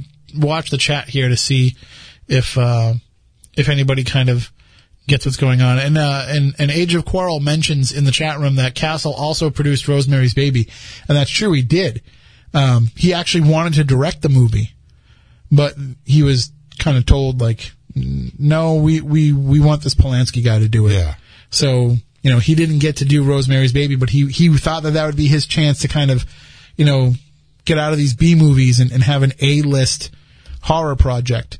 Uh, and, and it, and it didn't work out. They, they wouldn't let him direct it, which, I mean, can you imagine what kind of gimmick you would have came up with for Rosemary's right. Baby, you know? Like, yeah, somebody just said there's The Hell House by Richard, uh, Matheson. Yeah, there's, there's, if you just go and like look through like Hulu or Netflix or any of these, like you'll find all these different movies. Hmm. And, and, you know, most of them are worth a watch. Uh, I don't think the Liam Neeson movie was very good. That was like a remake of The Haunting. Yeah, I don't. I don't think that one was very I, good. I didn't. I watched it, but I don't. I don't remember that much about it. And I agree with Age of Quarrel that the the Haunting of the Hill House was not that good. That was just not that great of a movie. The Haunting of the Hill House. No, The Haunting of Hill House is is the the T V series. No, and they have a movie about it. No, that you think? Are you thinking of The House on Haunted Hill? No, no, they, I they, think, I think Age of Quarrel's talking about the T V show. No, they, well, maybe, um, but there is a actual movie, um, that, that is that. And it's, uh, it's killing me to think, um, who's in it, but it's, uh, it, it, I'm, I'm, yeah. I'm trying to pull up a, like a site that kind of will, uh, kind of explain all these. I'm I'm trying to think of it right now, and because there's there's the one with Vincent Price, and I know that's the the House on Haunted Hill. That's the castle one. Yes, that's that's the one that used to be like an old insane asylum, and the doctors all got burned to death by the patients in there, and all the people he brings back are actual kids and, and nieces of the actual doctors that all died. Right. I think Age of Quarrel is talking about The Legend of Hell House. Oh, okay. That's that's the Matheson one, um, but there's also there was also a remake of that too, I believe. Hmm. That I haven't seen. That that I know I haven't seen. Interesting. I don't know. I, I'm gonna have to check some of these. Basically, out. basically, if there's a if there's a haunted house movie, I'm gonna watch it. And sometimes I get caught watching a stinker, and, and sometimes I watch something that's actually pretty good. You know, uh, I mean, I think, think we all got caught watching Paranormal Activity. Right. We all kind of bought into the hype. Yep. Uh, but when you look at like, uh, so look at, uh, you know, look at the Amityville Horror. That's a haunted house movie. Yeah. Um, there's another haunted house movie that I think, uh, is pretty, pretty much forgotten these days, but House. Remember House with William Catt? That was, uh, sorry, man, I didn't hear your microphone. Oh, your microphone's way over there anyway. So, House with William Catt. Right. Was, I'm a big William Catt fan anyway, but... Right. I mean, the, he was the greatest American hero. He was. But, uh, and George Wendt is in that movie. Yep. Yep. You know, uh... I always... I always forget if he if he's in the first one or the second one. Well, uh, George Wendt? Yeah. I think he's in the first one. I don't I don't think I've ever seen the second one. I think there's a second one. There is a second one, but I don't right. think I've ever seen it. Mm. Uh, do you remember the other William Catt movie? Uh, Legend? Yeah. Or, yeah. Ba- uh, or, baby. Or White Ghost. Oh, Baby. Yeah. Baby. Yeah, Secret of the Lost uh, Legend. Secret of the Lost Legend, yeah. yeah. And what, what is it, White Ghost? The one where he's like a Vietnam guy? Oh, I don't know if I've seen Something that one. Like that. There, I'm not sure if the, uh, I have the name of that one right, but I mean, it's like where he's like a P O W or something. There's a guy whose career got, like he didn't, he'll, he didn't be, go he'll be back. He'll be back. I'm holding the... Holding the, did the you, candle for him. Did you get to meet him at Rhode Island Comic Con? No. Super nice guy. Yeah. Really nice guy. You know who I'm talking about, William Catt, the greatest American hero? No, I didn't get to meet him. But you know who I'm talking about. You've seen you Oh know, yeah. You've seen the show. Yes. White, it was White Ghost. Yes. Oh, I've never seen that one. But uh, but House was a good haunted house movie. Um and, you know, and I, I will watch any They mo- made four? They made four house movies? Last one was in nineteen ninety-two. So, all right, what's they must all have like a house something after them. Like, three point nine on I M D B. So there was House. What was the second one called? Uh, hold on. Like More House? Uh, I think it was uh, House two Electric Boogaloo. My God. Actually, I haven't seen House in so long. I should rewatch it.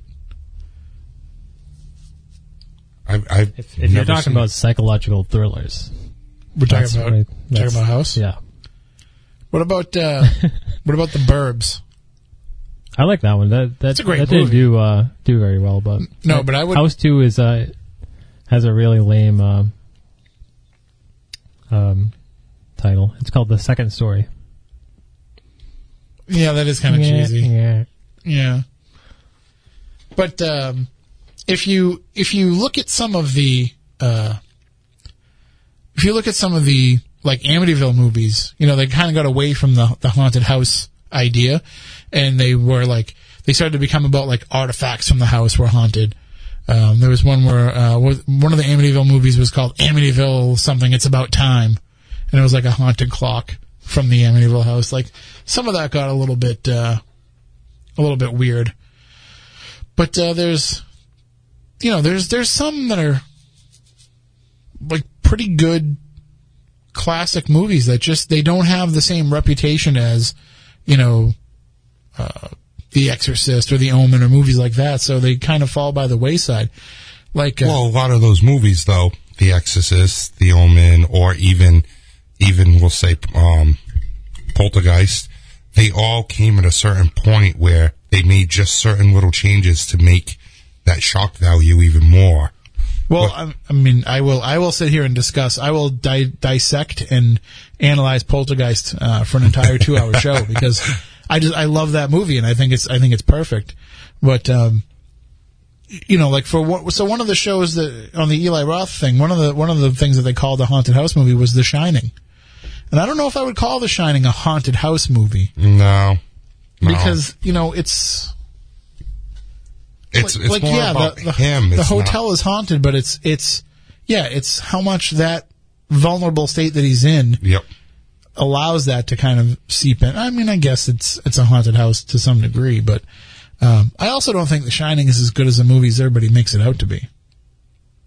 And I'm sure I'll get some comments in the chat room about that, but, uh, just not a, not a big fan of The Shining. Like, it's not terrible. I'll no. watch if it's on T V, but, uh, you know, I don't. I, I like the novel better. I, I was just going to say, I actually like the T V version better than the Jack Nicholson the, uh, movie. Was Steven Weber? Yes. Yeah, I like Steven Weber in just about anything.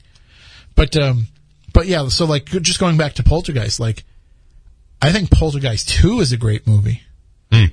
Poltergeist Three, not so much. Yeah. But Poltergeist Two, like, I remember. So, when I was a kid, I saw. The, I saw the first Poltergeist movie. Uh, I want to say I was, I think I was in first grade. So I was like probably seven years old, six, seven years old, however old you are in first grade. And I believe I saw the A B C, you know, movie of the week version. So let's just say, well, let me think. Yeah, so I was in first grade. So that would have been how old? How old are you in first grade? Six? Yeah, six, I, seven? Would say, I would say six. So we're looking at so seventy-eight and eight, so we're looking at like nineteen eighty-four. Okay. So I'm I'm watching the the T V A B C movie of the week version of it. I remember because I remember uh, Ernie, what's his name, used to be the voiceover guy. Ernie Hudson. No, Ernie, I can't remember his last name, but the voiceover guy that used to do all the A B C movie of the week. Tonight, it's Poltergeist. Like, I can just remember hearing his his voice talking about it. So, um, like, it creeped me out, but it was also the edited for television version. And then I got to see on H B O the real version, like the unedited mm-hmm. version. Like, they, they cut out a lot of the stuff that would be way too creepy for T V. Uh, I believe, you know, my, and my parents would never let me watch, like, the maggot scene or the guy pulling his face yep. off. You know, they wouldn't let me watch those parts. But then I finally got to see that part. And, uh, and so it just, I, I loved it. And I would watch the movie anytime it came on. And then when Poltergeist two came out, I wanted to go to the theater so bad to see it.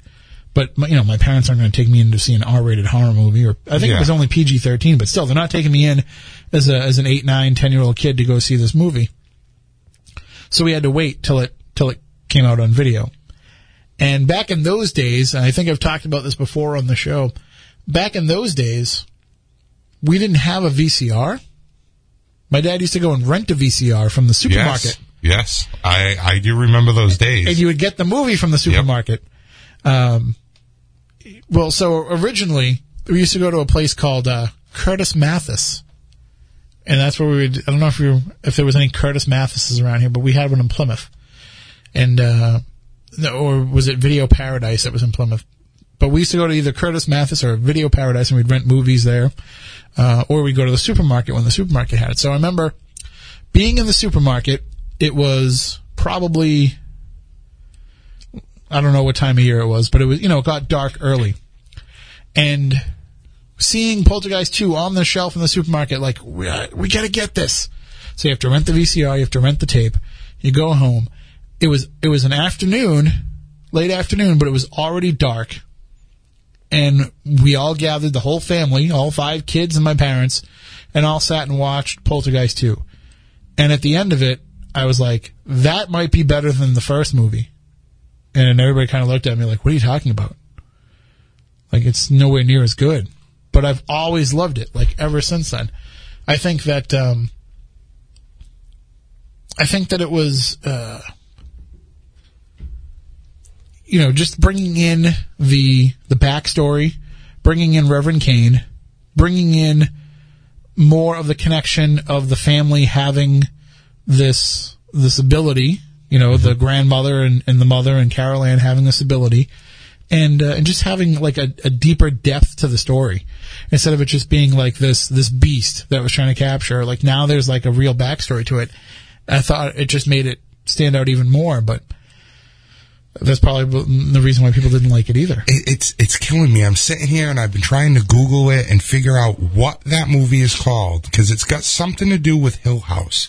They always say it in, in the movie and it's got oh, this big, big mansion that's got cherubs all over the wall, and the cherubs will start to move a little bit. Was it an older movie or a newer movie? I want to say in the nineties. So it might, is it's probably the Liam Neeson version of The Haunting. Maybe it was. Yeah, that's that was not such a good movie. No, well, I thought it was okay. I didn't think it was, you know, but I was trying to think of it. So it is The Haunting of the Hill House. Well, it's just, it's just, I think it's just called The Haunting. I think they, I think the rename, the remake has the same name as the nineteen sixty-three movie, but it's still that same story. Oh, okay.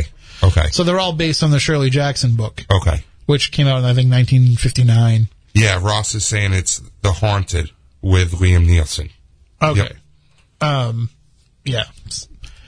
But, uh, I will say this, Poltergeist three, not so, not so good. Yeah, I, I didn't like that one too much. I actually did not like the, uh, I did not like the remake of Poltergeist. No. I'm not. I, I'm using that term loosely because I'm not sure if it was a remake or not.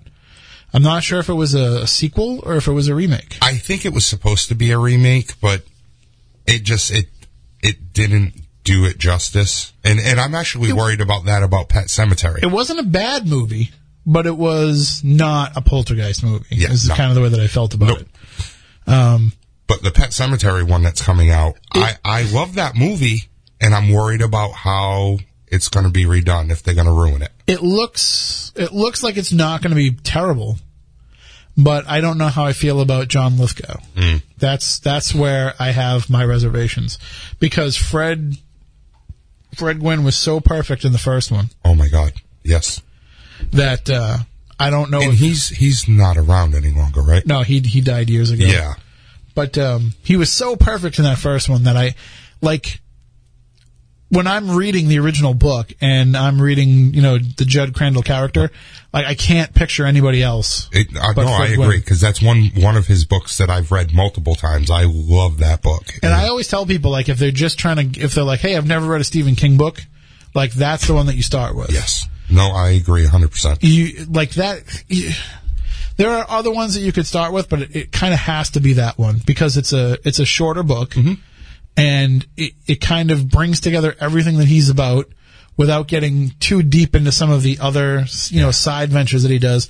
I, I suppose like Dead Zone could be another one that could be a good first book. You uh, definitely don't want to start with the Towers. no, no, you can't. You can't start with the Dark Tower no. series at all, or any of his fantasy stuff. Yeah. Um, Yeah, I, like I would say, like you can't start with Cujo, mm, no, because Cujo, I don't know, I just I, I didn't love it as a book. Really? No, I didn't. I, I don't really like it as a movie either. I it's was just, just going to ask if you thought the movie was better. No, it just doesn't. I think the movie's better than the book in terms really? because you can actually visualize it better. But um, it's just it's it's hard, you know, a dog that's possessed by the spirit of a serial killer. Like it's mm. it's it's hard to kind of get behind. At least at least with the movie, it's because of the rabies being bit.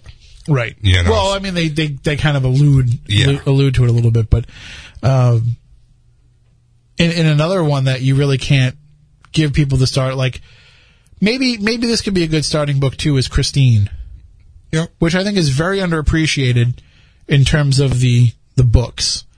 Uh, it's it's not a bad movie either, but in terms of the books, like it's it's a pretty it's a pretty decent. A book. Bunch of people are saying The Silver Bullet, and that was a good book. Well, but that's also like a very short. That's yes. that's. Uh, it's more of a short story than it's it's uh, one of his. Novels. What was it? It was like a trade book where you had like illustrations in it and yeah. stuff. Um, but some, you know, some of the and the short story stuff is probably pretty good. Uh, I think that. Uh, I still don't think to this day that I finished The Dark Towers. I did. It's well worth reading and, and finishing, but it's a lot. Oh, my God. And it's, it's so big. It doesn't work if you haven't read everything else. And see, that's the thing. I, I haven't read everything of his. So no, you, you have to read everything else. You have to read um, you have to read Salem's Lot. You have to read It. You have to read The Stand. Like, everything kind of all ties together. And I'm not really ruining it and giving it away. No. But, like, so, you know, the, the there's... Like, if you've never read Hearts in Atlantis, like, nope. Hearts in Atlantis, you have to read that because that's part of the Dark Tower. And that's probably why I, you know, lost my attention span with that book. What with that series. In the end, pretty much everything that Stephen King has written all ties into the Dark Tower. Hmm. It's all connected. Uh, some of the stuff is a little bit of an outlier, like you, you know, Christine, Pet Sematary, things like that can kind of not be interwoven into it, but a lot of it is interwoven into it. And it's, it's, it's not easy. That's why they've had so much trouble, like, making a movie out of it. Like, the movie that came out was bad. Uh, the Dark the, Tower. Yes. Oh, was, yes. No, like, that was horrible. Like, was looking, horrible. looking back on it now, I can, I can honestly say, Like, I was trying to be positive about it when it came out, but looking back on it now, it was terrible. Yeah. And you know how I know that it was terrible? It's been how long now since it came out, and they haven't put it on cable? Oh, jeez. It's like, been out for a long time, and I haven't seen it in on T V and probably... Like, they've totally buried it. Uh, have you seen his new one that just came out on, what was it, Hulu? Yeah, it was it was all right. It wasn't great. It's I, not Stephen King. It's... Based on Stephen King. Yeah, it's based on his book. It's J J Abrams. I like the the way they threw the little parts of all his movies into it. But there wasn't enough of that. Well, no, no, no. I'm saying the the the sites, like, you know, when the when the new warden's coming in, they're explaining about the previous wardens, and one was from Shawshank, and they show the little bullet hole, right. you well, know, yeah. little little things like that. You see the ice cream store, and it's got the name of one of his. I forgot what it is now. Uh, Yeah, but they have, like, Nan's Nan's Luncheonette. Yes. Yeah. But, yes, and but all that. What, but what bothered me about it is, like, it was... All those things were, like, too cutesy. Like, it wasn't enough of an interwoven. It was like, we're going to pay homage, but we're not going to actually set it in mm. that world. And that's where it kind of lost me a little bit. Uh, they have said that it's going to be, like, an anthology series, though, so when they come out with another season, it's going to be totally different. Really? And so they can kind of revisit some of that stuff. But... I would much rather, like, I thought we were going to see the Castle Rock of, you know, Needful Things, where it's going to be all of those people, that would have been, like, still living in that town and, like, having all of this stuff go on, you know, have the dark half happening at the same time, all this stuff kind of going on in that window of what went on during that time. But it was, uh, yeah, it was just kind of hard. And then there's... If you are going to introduce people to Stephen King, the other part of it that you need to explain to people almost from the beginning is it's it's deeper than what it seems to be on the surface. And I think that's where he loses a lot of people, because mm-hmm. people just want to read, like, a scary story. They want to read, and they want every book to be like Pet Sematary. And not every book is, is that no, way. No, no, no. You know, like, a lot of it is you have to understand the deeper meanings behind it, especially like The Stand or mm-hmm. It. Um, that's and that's another movie I was surprised, you know, remake seeing it being remade. I was a little concerned, and when I saw it, I was pleasantly surprised that it was as good as I it the, did come the, up. It movie? Yeah. Yes. I know. I thought I thought so too. I mean, it wasn't perfect. No. And it certainly was not, um, it wasn't one hundred percent loyal uh, to the book, but it it definitely was a, it was a good movie. Mm-hmm. And that, like, first and foremost, it was a good movie, and it definitely set up the second one to be an even better movie. Yes. Which I'm hoping, hoping that's the case, and I've seen some of the casting for the new movie, and I'm like, okay, I like this. Yep.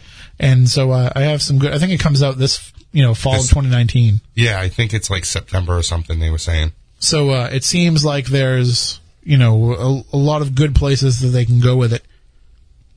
Then the question becomes, did they do the same thing with The Stand? Because that was the other project they were talking about. Actually, it was Ben Affleck that's been talking about really? directing The Stand. And um, I, I think he could probably do a pretty good job with it. But it's going to be it's going to be difficult to... even in two movies, to take The Stand and turn it into... Like, The Stand would be a great Netflix series. Mm-hmm. Or Hulu series. Yes. Where you could have, like, ten episodes. To explain a lot more. Because yeah. there is a lot in that book that goes on. And to really, like, get all of the scenes into it. Like, the, the, the T V movie that came out for The Stand, I actually didn't mind it. I thought it was pretty good.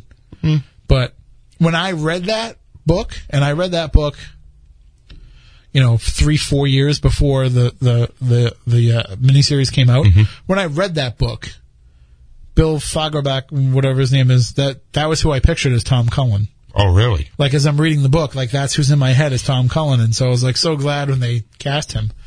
Uh, but I never would have thought of the guy that played Randall Flagg, you know.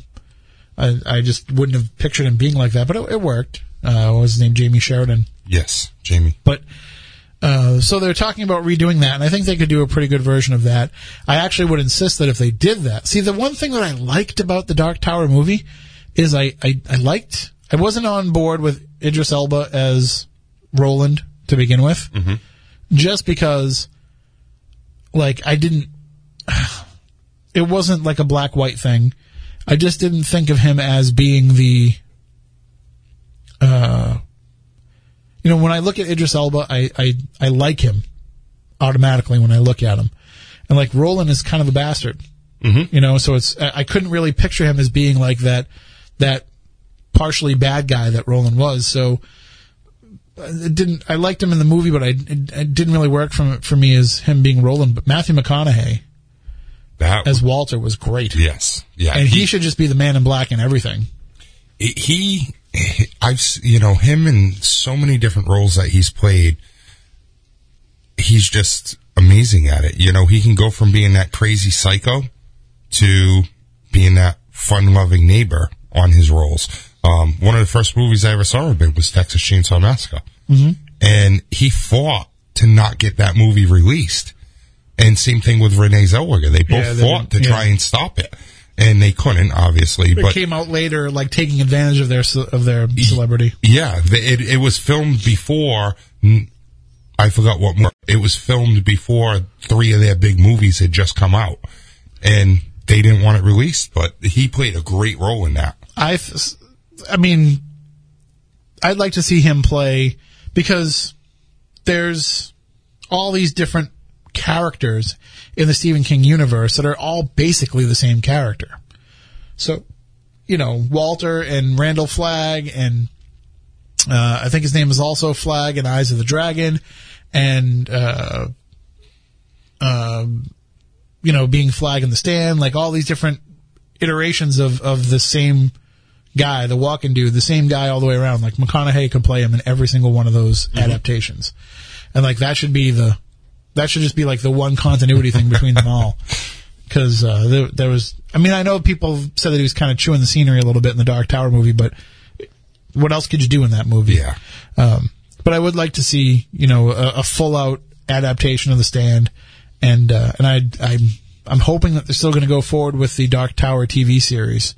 because that would make all the difference in the world, especially where they could kind of tell the story the same way that the books were laid out, mm-hmm. where, you know, you, you come into it right at the beginning uh with the gunslinger, and then, you know, in the middle of it, you take a season where it's just going back to Roland's youth, which is what the the original plan was, was it was to make the movies. It was supposed to be a trilogy of movies, I think, with the T V series in between the movies, with like a new season of T V in between the movies, with a T V series was supposed to be like Roland's youth. Oh, okay. But then, you know, the, you know, they're saying like the whole thing kind of has to be reimagined because the movie just did so poorly. And then I don't know, I don't know if like I'm giving stuff away by saying this, but you saw the Dark Tower movie? Mm-hmm. It was not an adaptation of the Dark Tower. Really? It was a sequel. Really?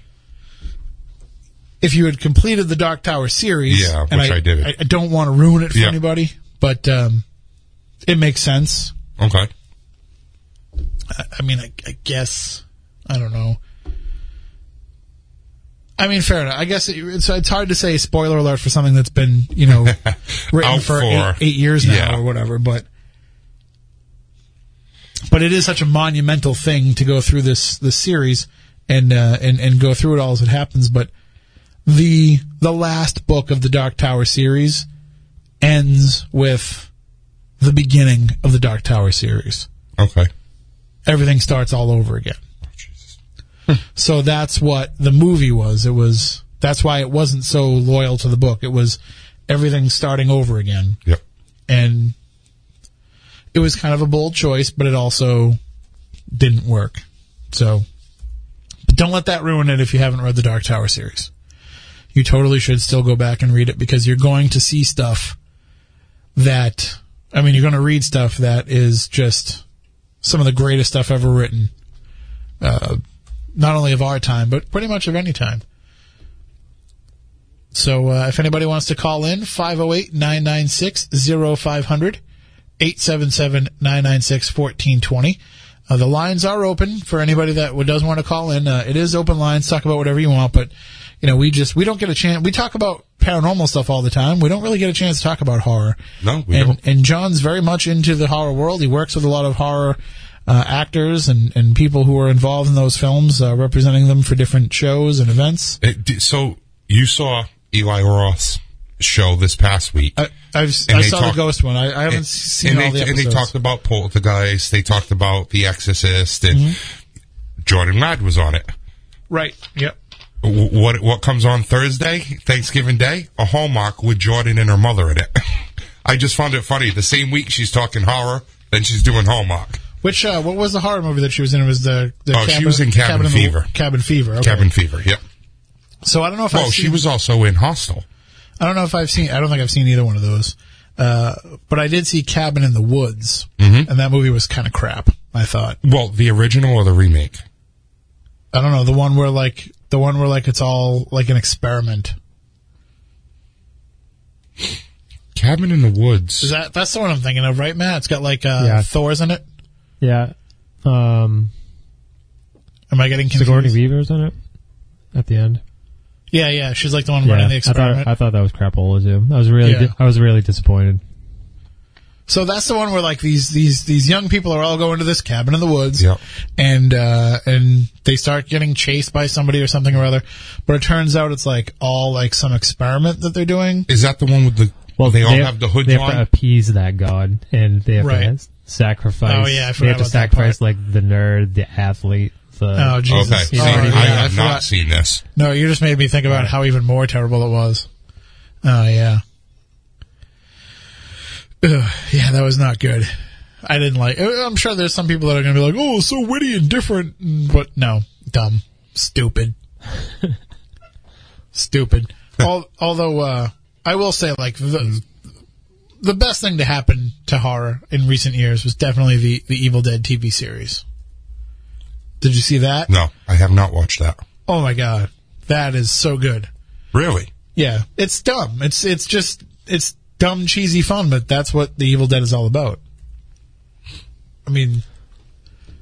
Well, I haven't seen all of it yet, but the second season kind of... It drags. It does. But I think that's when Sam Raimi kind of stopped directing it, isn't it? Yeah, I think so. Somebody else um, took over. But I think he came back for the third season, or at really? least he was more involved with it.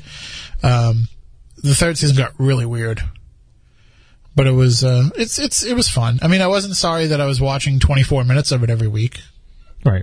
Like, just twenty-four minutes of Bruce Campbell is worth it, especially as Ash. But uh, yeah, no, definitely, definitely worth it.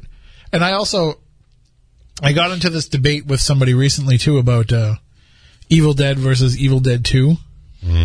and he's like, "It's just the same movie." It's just the same movie. No, it's, and it's not. Like it is, but it isn't. Yeah, I don't think eh, it's not. The same story. But it took it in a completely different direction. Mm-hmm. Like, you wouldn't have Army of Darkness, which is obviously the best movie of the series. Like, you wouldn't have that if it wasn't for what Evil Dead two did. So it kind of like, it was kind of like a reboot as a sequel. Mm-hmm. You know, like, like, wait a minute, we don't need to just make this a straight horror movie. Let's make it a, a campy horror comedy. So, my two cents worth on that. Yeah, uh... Season two did get a little too Hercules Xena. It was, there was a lot of, uh, see, they're, they're fighting with me about, uh, Cabin in the Woods. See, I, I, I didn't think Cabin in the Woods was that. Are, are you thinking of, uh, Cabin Fever? No, that's, that, I know that one. That's the one that Jordan's in. Um, Cabin in the Woods, I thought that was the one where, uh, the three, you know, two guys and a girl kidnap this, these two girls. And they end up, one of them's trying to swim to get away. She shoots her in the back and she crawls to her home where the people are broken into. Oh, that's Last House on the Left, I bet. I, that, I think that's what I don't I'm think I've seen of. That either. Um, but that's a remake too, isn't it? Last House on the Left, yes, it yeah. is. So that's the thing about horror movies, man, is yeah, like so Adrian many Quarrel of them, just said, yeah, Last House on the Left. So many of them are just kind of re, re- remakes and reboots and. Yep. All that stuff. It is hard to, to come up with original ideas. I've seen a few, though. Like, if you go through, like, Netflix or Hulu and you go through, like, some of the horror movies, um, you know, some of them aren't that great, but every once in a while you'll find a gem. I'll tell you, I, I was, and I'm not just saying this because one of the people, somebody I work with that's my client, I'm a huge, like, Manson buff. Like, I, I like reading anything that I could about Charlie Manson, like, learning the history, getting, I love behind-the-scenes stuff of him hanging out with the Beach Boys, getting to hear that stuff. And I've seen a bunch of the different movies out there, and I wasn't impressed. And uh there's a movie that came out about four years ago. It's called The House of Manson. Mm-hmm. Unbelievable. The guy that plays Charlie does an amazing role. They stick right to what the true story was, and they focus more on his life on the farm side of it, like at, at their little cult area, than they actually did of him doing his other stuff. So you got to actually see like what it was truly like living there, and it what a it was a really good movie if you get a chance to check it out. Well, I mean, at least that's a that's a different take on it. Yes, it's something different than what you usually see. Yep. Isn't there um, a Tarantino Charlie Manson movie coming out? Uh, that's what I've heard, yes. That's what I've heard. That's probably going to be nuts. And I'm sure you've both seen Aquarius on, uh, on Showtime, the, right? No. No. So that's a Charlie Manson movie starring David Duchovny. No, that was a T V uh, series. T V, T V yeah, series. That was star- on uh, N B C. Oh, it was on N B C. Yeah, it was on N B C. See, I saw it on Showtime. I started watching it, and then I was like, eh, I think I got like halfway through the, the first, first season. season, and I was like, yeah. I don't. I didn't like the guy that played Manson very much. Yeah, but it, it was it was actually pretty good. But uh, well, you know, uh, like I was saying, like going through some of these like Netflix movies, like every once in a while I find one that was pretty good. I can't remember the name of it, but I found one um, one night just flipping through there looking for a good horror movie to watch, where it was, I think it was the nineteen twenties, and there was like an orphanage building or mm-hmm. something, and there was a woman who showed up who was kind of a paranormal investigator. And, uh, like, it was all about, like, the night she spent in the place. That was, that was a pretty good movie. Can't remember the name of it, but I like, like, the Victoria, you know, what'd you think of Crimson Peak? Some people didn't like it. Some people did. Crimson Peak. Is that, that is that a fairly recent one? Yeah. That was the one that, uh, it was, uh, Guillermo del Toro, del Toro. I don't think I don't I've know. seen that. Yeah, I don't know if I've seen it. It was pretty good. I yeah. liked it. Uh, I thought it was... Usually his movies are pretty good. Yeah, I thought it was I thought it was good. Um, the other movie... Like, I liked the movie Mother. Nobody else did. I did like that. I, I mean, did. Especially, like, when you get into what it's really about. So, like, it, it was a good movie. You know, I mean, it had good backstory for it. It, it was weird as hell. It, yeah. But well, I think that's what made it so good, is because of how weird it was. It wasn't until I realized, like, what the story was that they were trying to tell. And, and I don't know the Bible, so I didn't know it that well. Mm-hmm. But I had to, like, read about it online. But once I did, I was like, oh, well, then that's kind of interesting. There's um, a new paranormal movie that I just watched that came out. And, you know, when it, when these paranormal movies come out, I'm very skeptical of them to begin with. But I watched the trailer, and I figured I'd give it a shot. But it's uh, it's called The Dwelling. And it's about a couple that they, they bought a house and they moved back on purpose. And she didn't tell the boyfriend that she grew up in the house, and all this tragedy happened because the mother was supposedly dabbling into the paranormal. Um, she moves back there to try and find the spirit that caused all the problems, ends up finding that her mother made an actual psychomanthium chamber in the house. And she starts using it to try and bring the evil out so she can face the evil. And it's it's a pretty good psychological paranormal thriller. I'm going to throw this one out there. And I don't know if you've seen it, John. I don't know if you've even heard of it. I don't know if anybody watching. By the way, Commander Sonicito in the chat room said uh, the movie I was referring to was The Awakening. So that's the movie that I was talking about with the uh, female paranormal investigator. But I'm going to throw this movie out there. Matt and I have talked about this before. We talked about going to see it, but we didn't. I don't know if you've even heard of it, John. Maybe somebody in the audience has, has seen it, but how about Mandy? No. Have you heard of Mandy? No. So apparently this movie is nuts. It's Nicolas Cage, and uh, he lives like out, you know, out in the woods with like his hippie wife, and this guy shows up and uh, and basically decides that he wants to take Nicolas Cage's wife. Like, he's like this bad guy, like cult leader or something, I don't mm-hmm. know. And so the whole movie is like basically Nicolas Cage like going insane trying to get his wife back. And the visuals are supposed to be crazy, and uh you know, you can get it. It's one of those movies where it's available on demand even even while it's in the theater. But everybody says like you have to go see it on the big screen. Uh and I keep meaning to to just pay for it and watch it at home, but I ha- I haven't done it yet. Mainly because I'm cheap and I try to steal movies off the internet, but you know, it's I don't want to spend eight ninety-nine for a movie at home. Yeah, but uh, supposedly they're saying that this is the the greatest performance of Nicolas Cage's career. Really? In this movie, so I don't know if anybody out there has seen it yet, but uh, yeah, Age of Quarrel saw it, liked it, but didn't like how obvious it was trying to be a drug movie. Okay, yeah, I'm not really into the drug movies, so I could uh, I could see where that would be an issue for me. But uh yeah, so there we go. I'm going to take that into account. I'll I will not to, pay eight dollars to watch it. I'll wait till it comes on Netflix or something. Yeah, I'll definitely have to check that out though when it comes on Netflix. It does sound interesting. I like Nicolas Cage. I don't know why I people hate him a so lot much. Of people give him a lot of crap. I mean, because he basically plays the same character in most of his movies. Right, he's a little over the top. He's very over the top. Yeah. But uh, one one I mean, of my favorite movies with him was, uh, believe it or not, was The Rock. Oh, The Rock is a fantastic Isn't movie. It? The cast. Oh, anybody just... who doesn't like The Rock, I don't know what's wrong with them. Yep. Like, it's just the the best movie to like just watch on a Saturday afternoon. I saw The Rock like five times in the theater. Really? Yeah. Well, because I told this story before, but my cousin and I used to go to the movies all the time when mm-hmm. when we were in high school and like right out of high school because. Um, You know, I would drive to his house in Halifax, and when we would take it, he had like a sixty-eight Barracuda, and so I'd drive my like crap box to his house, and we'd get into a sixty-eight Barracuda and go to the mall, and we'd go to the movies. And um for like an entire year, they had uh, a fish tank in the front of the Kingston Mall movie theater, and uh, it was raising money for the Jimmy Fund. And if you could drop a quarter into the shot glass, you got a free movie ticket. Mm-hmm. And so my cousin figured out that if you dropped four quarters at the same time, they were they were heavy enough that they would drop right into the shot glass inside the fish tank. So we were basically, we would go see a movie for a dollar. Oh. So we would just show up with like a roll of quarters and just go over there and just drop drop quarters in, until we got them in there and we get to go see a movie. And so we saw every movie that came out like multiple times. Like, do you remember that movie Fled? Who was in that movie I Fled? Think I think so. It was uh, uh, Cowboy Curtis.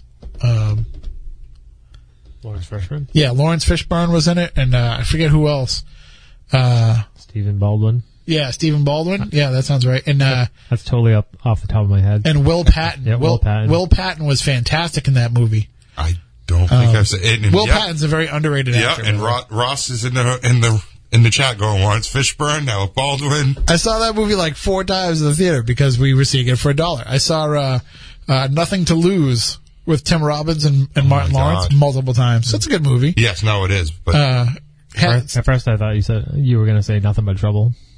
No, this was this was well after Nothing But Trouble, but uh, I think you and I, you and I are the only people that yeah. appreciate that movie. Yep. I seen, lent that to somebody. I don't know who has it. You ever seen Nothing But Trouble? No. So that's you've probably seen it, but don't remember it. Maybe. So it's it's it's uh it's Chevy Chase, Demi Moore, and Taylor Negron. The three of them are driving through, what are they, they're coming from like New York City yeah, to yeah. go to Atlantic City or something. They're driving through like the, the backwoods of New Jersey. And, uh, what happens? They get pulled over for speeding or something? Uh, he, he does a, uh, a California rolling stop through a, a uh, right. through a stop sign. And they pull him over.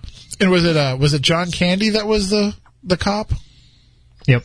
Yep. And yeah, was, he played uh, a few characters. Yeah, he was a female in the movie. He played yep. a woman in the movie too. It was like his the cop sister or something. Yeah. Well, they were. Then, I don't want to spoil it. I think I, I'm pretty sure they were all related. I think that was. Yes. That was, and then uh, Dan Aykroyd plays this like ridiculous judge, who like runs the whole county. That's somebody and, just said that right now. And, and for some reason, like mysteriously out of nowhere, the Digital Underground shows up. Yep. Yep. And there's a musical the number. The band. Yeah, with Tupac. Really. Yeah. Yep. Yeah. Yeah. And they do. Uh, they do uh, All Around the World. Same song. Yep. And then they get thrown in the bone crusher. Yes. That's funny. It's such a ridiculous movie. But I'm if, gonna have to go and see if it. If you had H B O in the it. early nineties, you saw that movie a hundred times. I probably um, did and just don't remember. Just for the uh, people on YouTube, I'm gonna find the uh, How Do You Like Your Dog? How do you like your dog? Yeah, it's a classic line from that movie. It's a every time we would have hot dogs, like if we were cooking hot dogs, the, one of us would always say, "How do you like your dog?" But uh, yeah, no, it's uh, it's a weird, weird movie, but it's a it's a classic. And yeah, you get the Digital Underground in the movie. That's funny. Tupac's first movie role. All Around the World, same song. But uh, yeah, so I forget what I was talking about before we mentioned Nothing But Trouble. Oh, Nothing to Lose. Yeah, so we used to go see all those movies uh, for a dollar. So I saw a whole bunch of movies multiple times, including movies that were just not that good.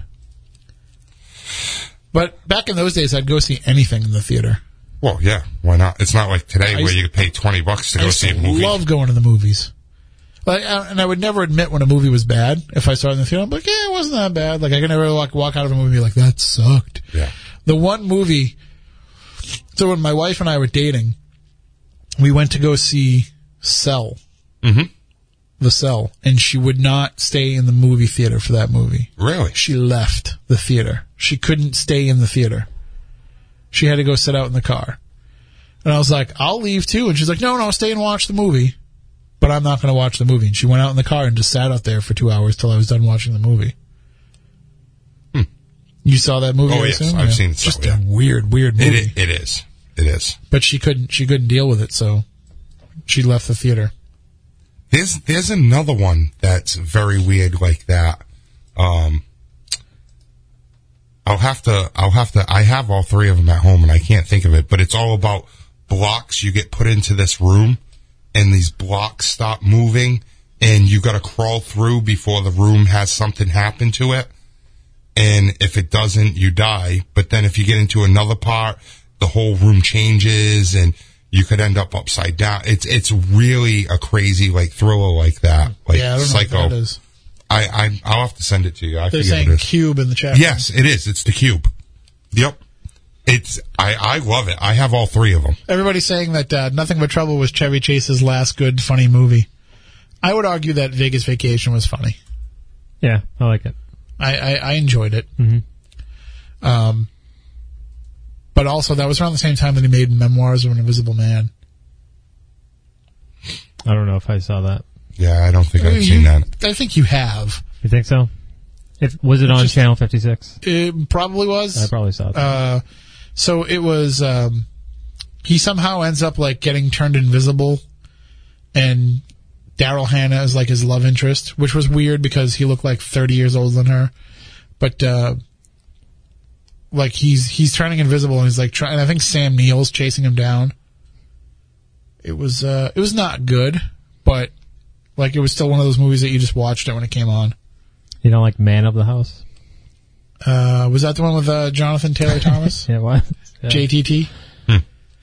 I, uh... No, I don't think I've ever seen that one. Uh, what was the other one that he had at that time? Cops and Robertsons? Yes. With Jack Palance?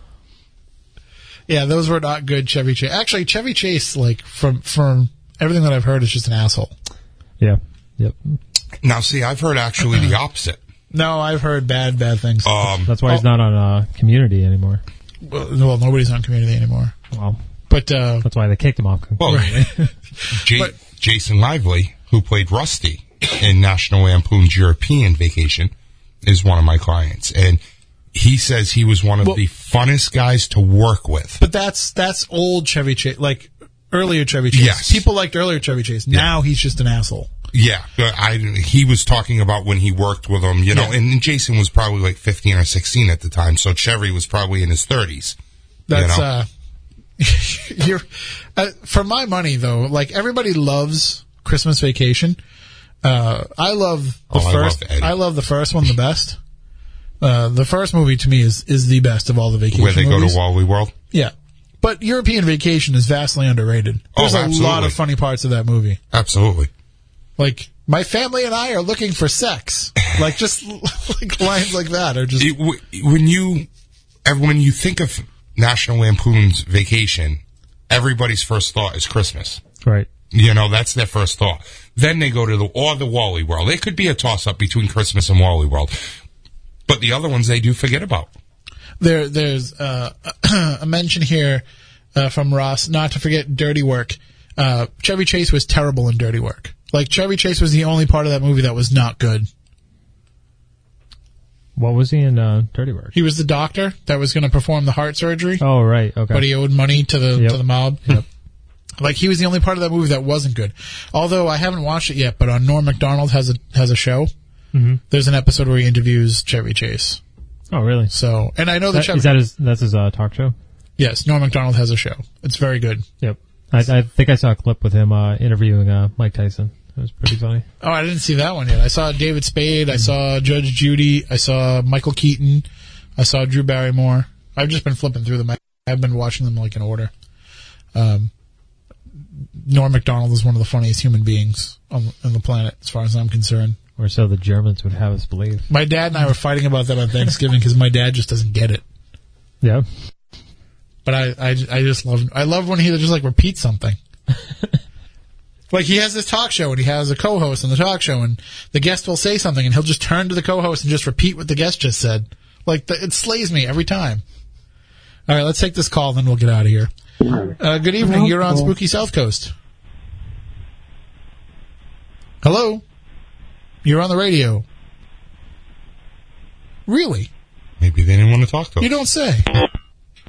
Well, that's fantastic. I'm just doing this now so that people are like, I don't think they have the phone turned on. There was nobody there. Frank, Hold Frank. on. Here we go again. Is Frank still on? Good evening. You're on Spooky South Coast. How are you? Yes, good. Thank you. Hello. Did something on your mind? Yeah, I, I was calling in. We're listening to your station, to the program, and I was going to ask her a question. Okay. Go right ahead. You're on the air. Oh, I'm sorry. No, that's okay. What's your question? Okay, my question is, um, will our granddaughter eventually be in charge of her life? Will your granddaughter be in charge of her life? Eventually. She's, she's nineteen. She's had a lot of issues. You know, she's trying to grow up. And we're helping her a, a lot. And we're grandparents, and that makes us very nervous. Uh, no, I can understand that completely. Uh, what what program are you listening to on the radio? Well, I can't hear myself on the radio, but, you know, they gave the number five oh eight, nine nine six, oh five hundred. It's on um, Dark Matter. It's the Dark Matter Network. Oh, okay. So are you are you looking for Lynn Marie, who is doing the tarot readings? Yes. Oh, okay. I think they're rerunning our last week's episode. Oh, yeah. Well, you don't I want us. To, you that. don't want us to try to. yeah, you yeah, don't. You don't want us to try to give you those answers. Not without her here. All right. We can Sorry. barely. We can barely take care of our own lives, let alone uh, let you know if if somebody well, else is going to well, be okay. Listen, I'll tell you this. My gut feeling is that uh, you know, if you're setting her up with a good base foundation, then she should be able to take care of herself just fine. Well, her parents didn't, so that's why the grandparents have to. Well, I think you're setting the example that will uh, that will lead to great success for her. I hope so. All right. I hope Thank so you very too. much. Thank you so much for Have okay. a great night. Uh huh. Bye. That is um, that is definitely our sign that we should get off the air before people start calling in for tarot readings. Until next time, for Matt, for Matt, for Stephanie, for John, I'm Tim. We want you all to stay spooktacular.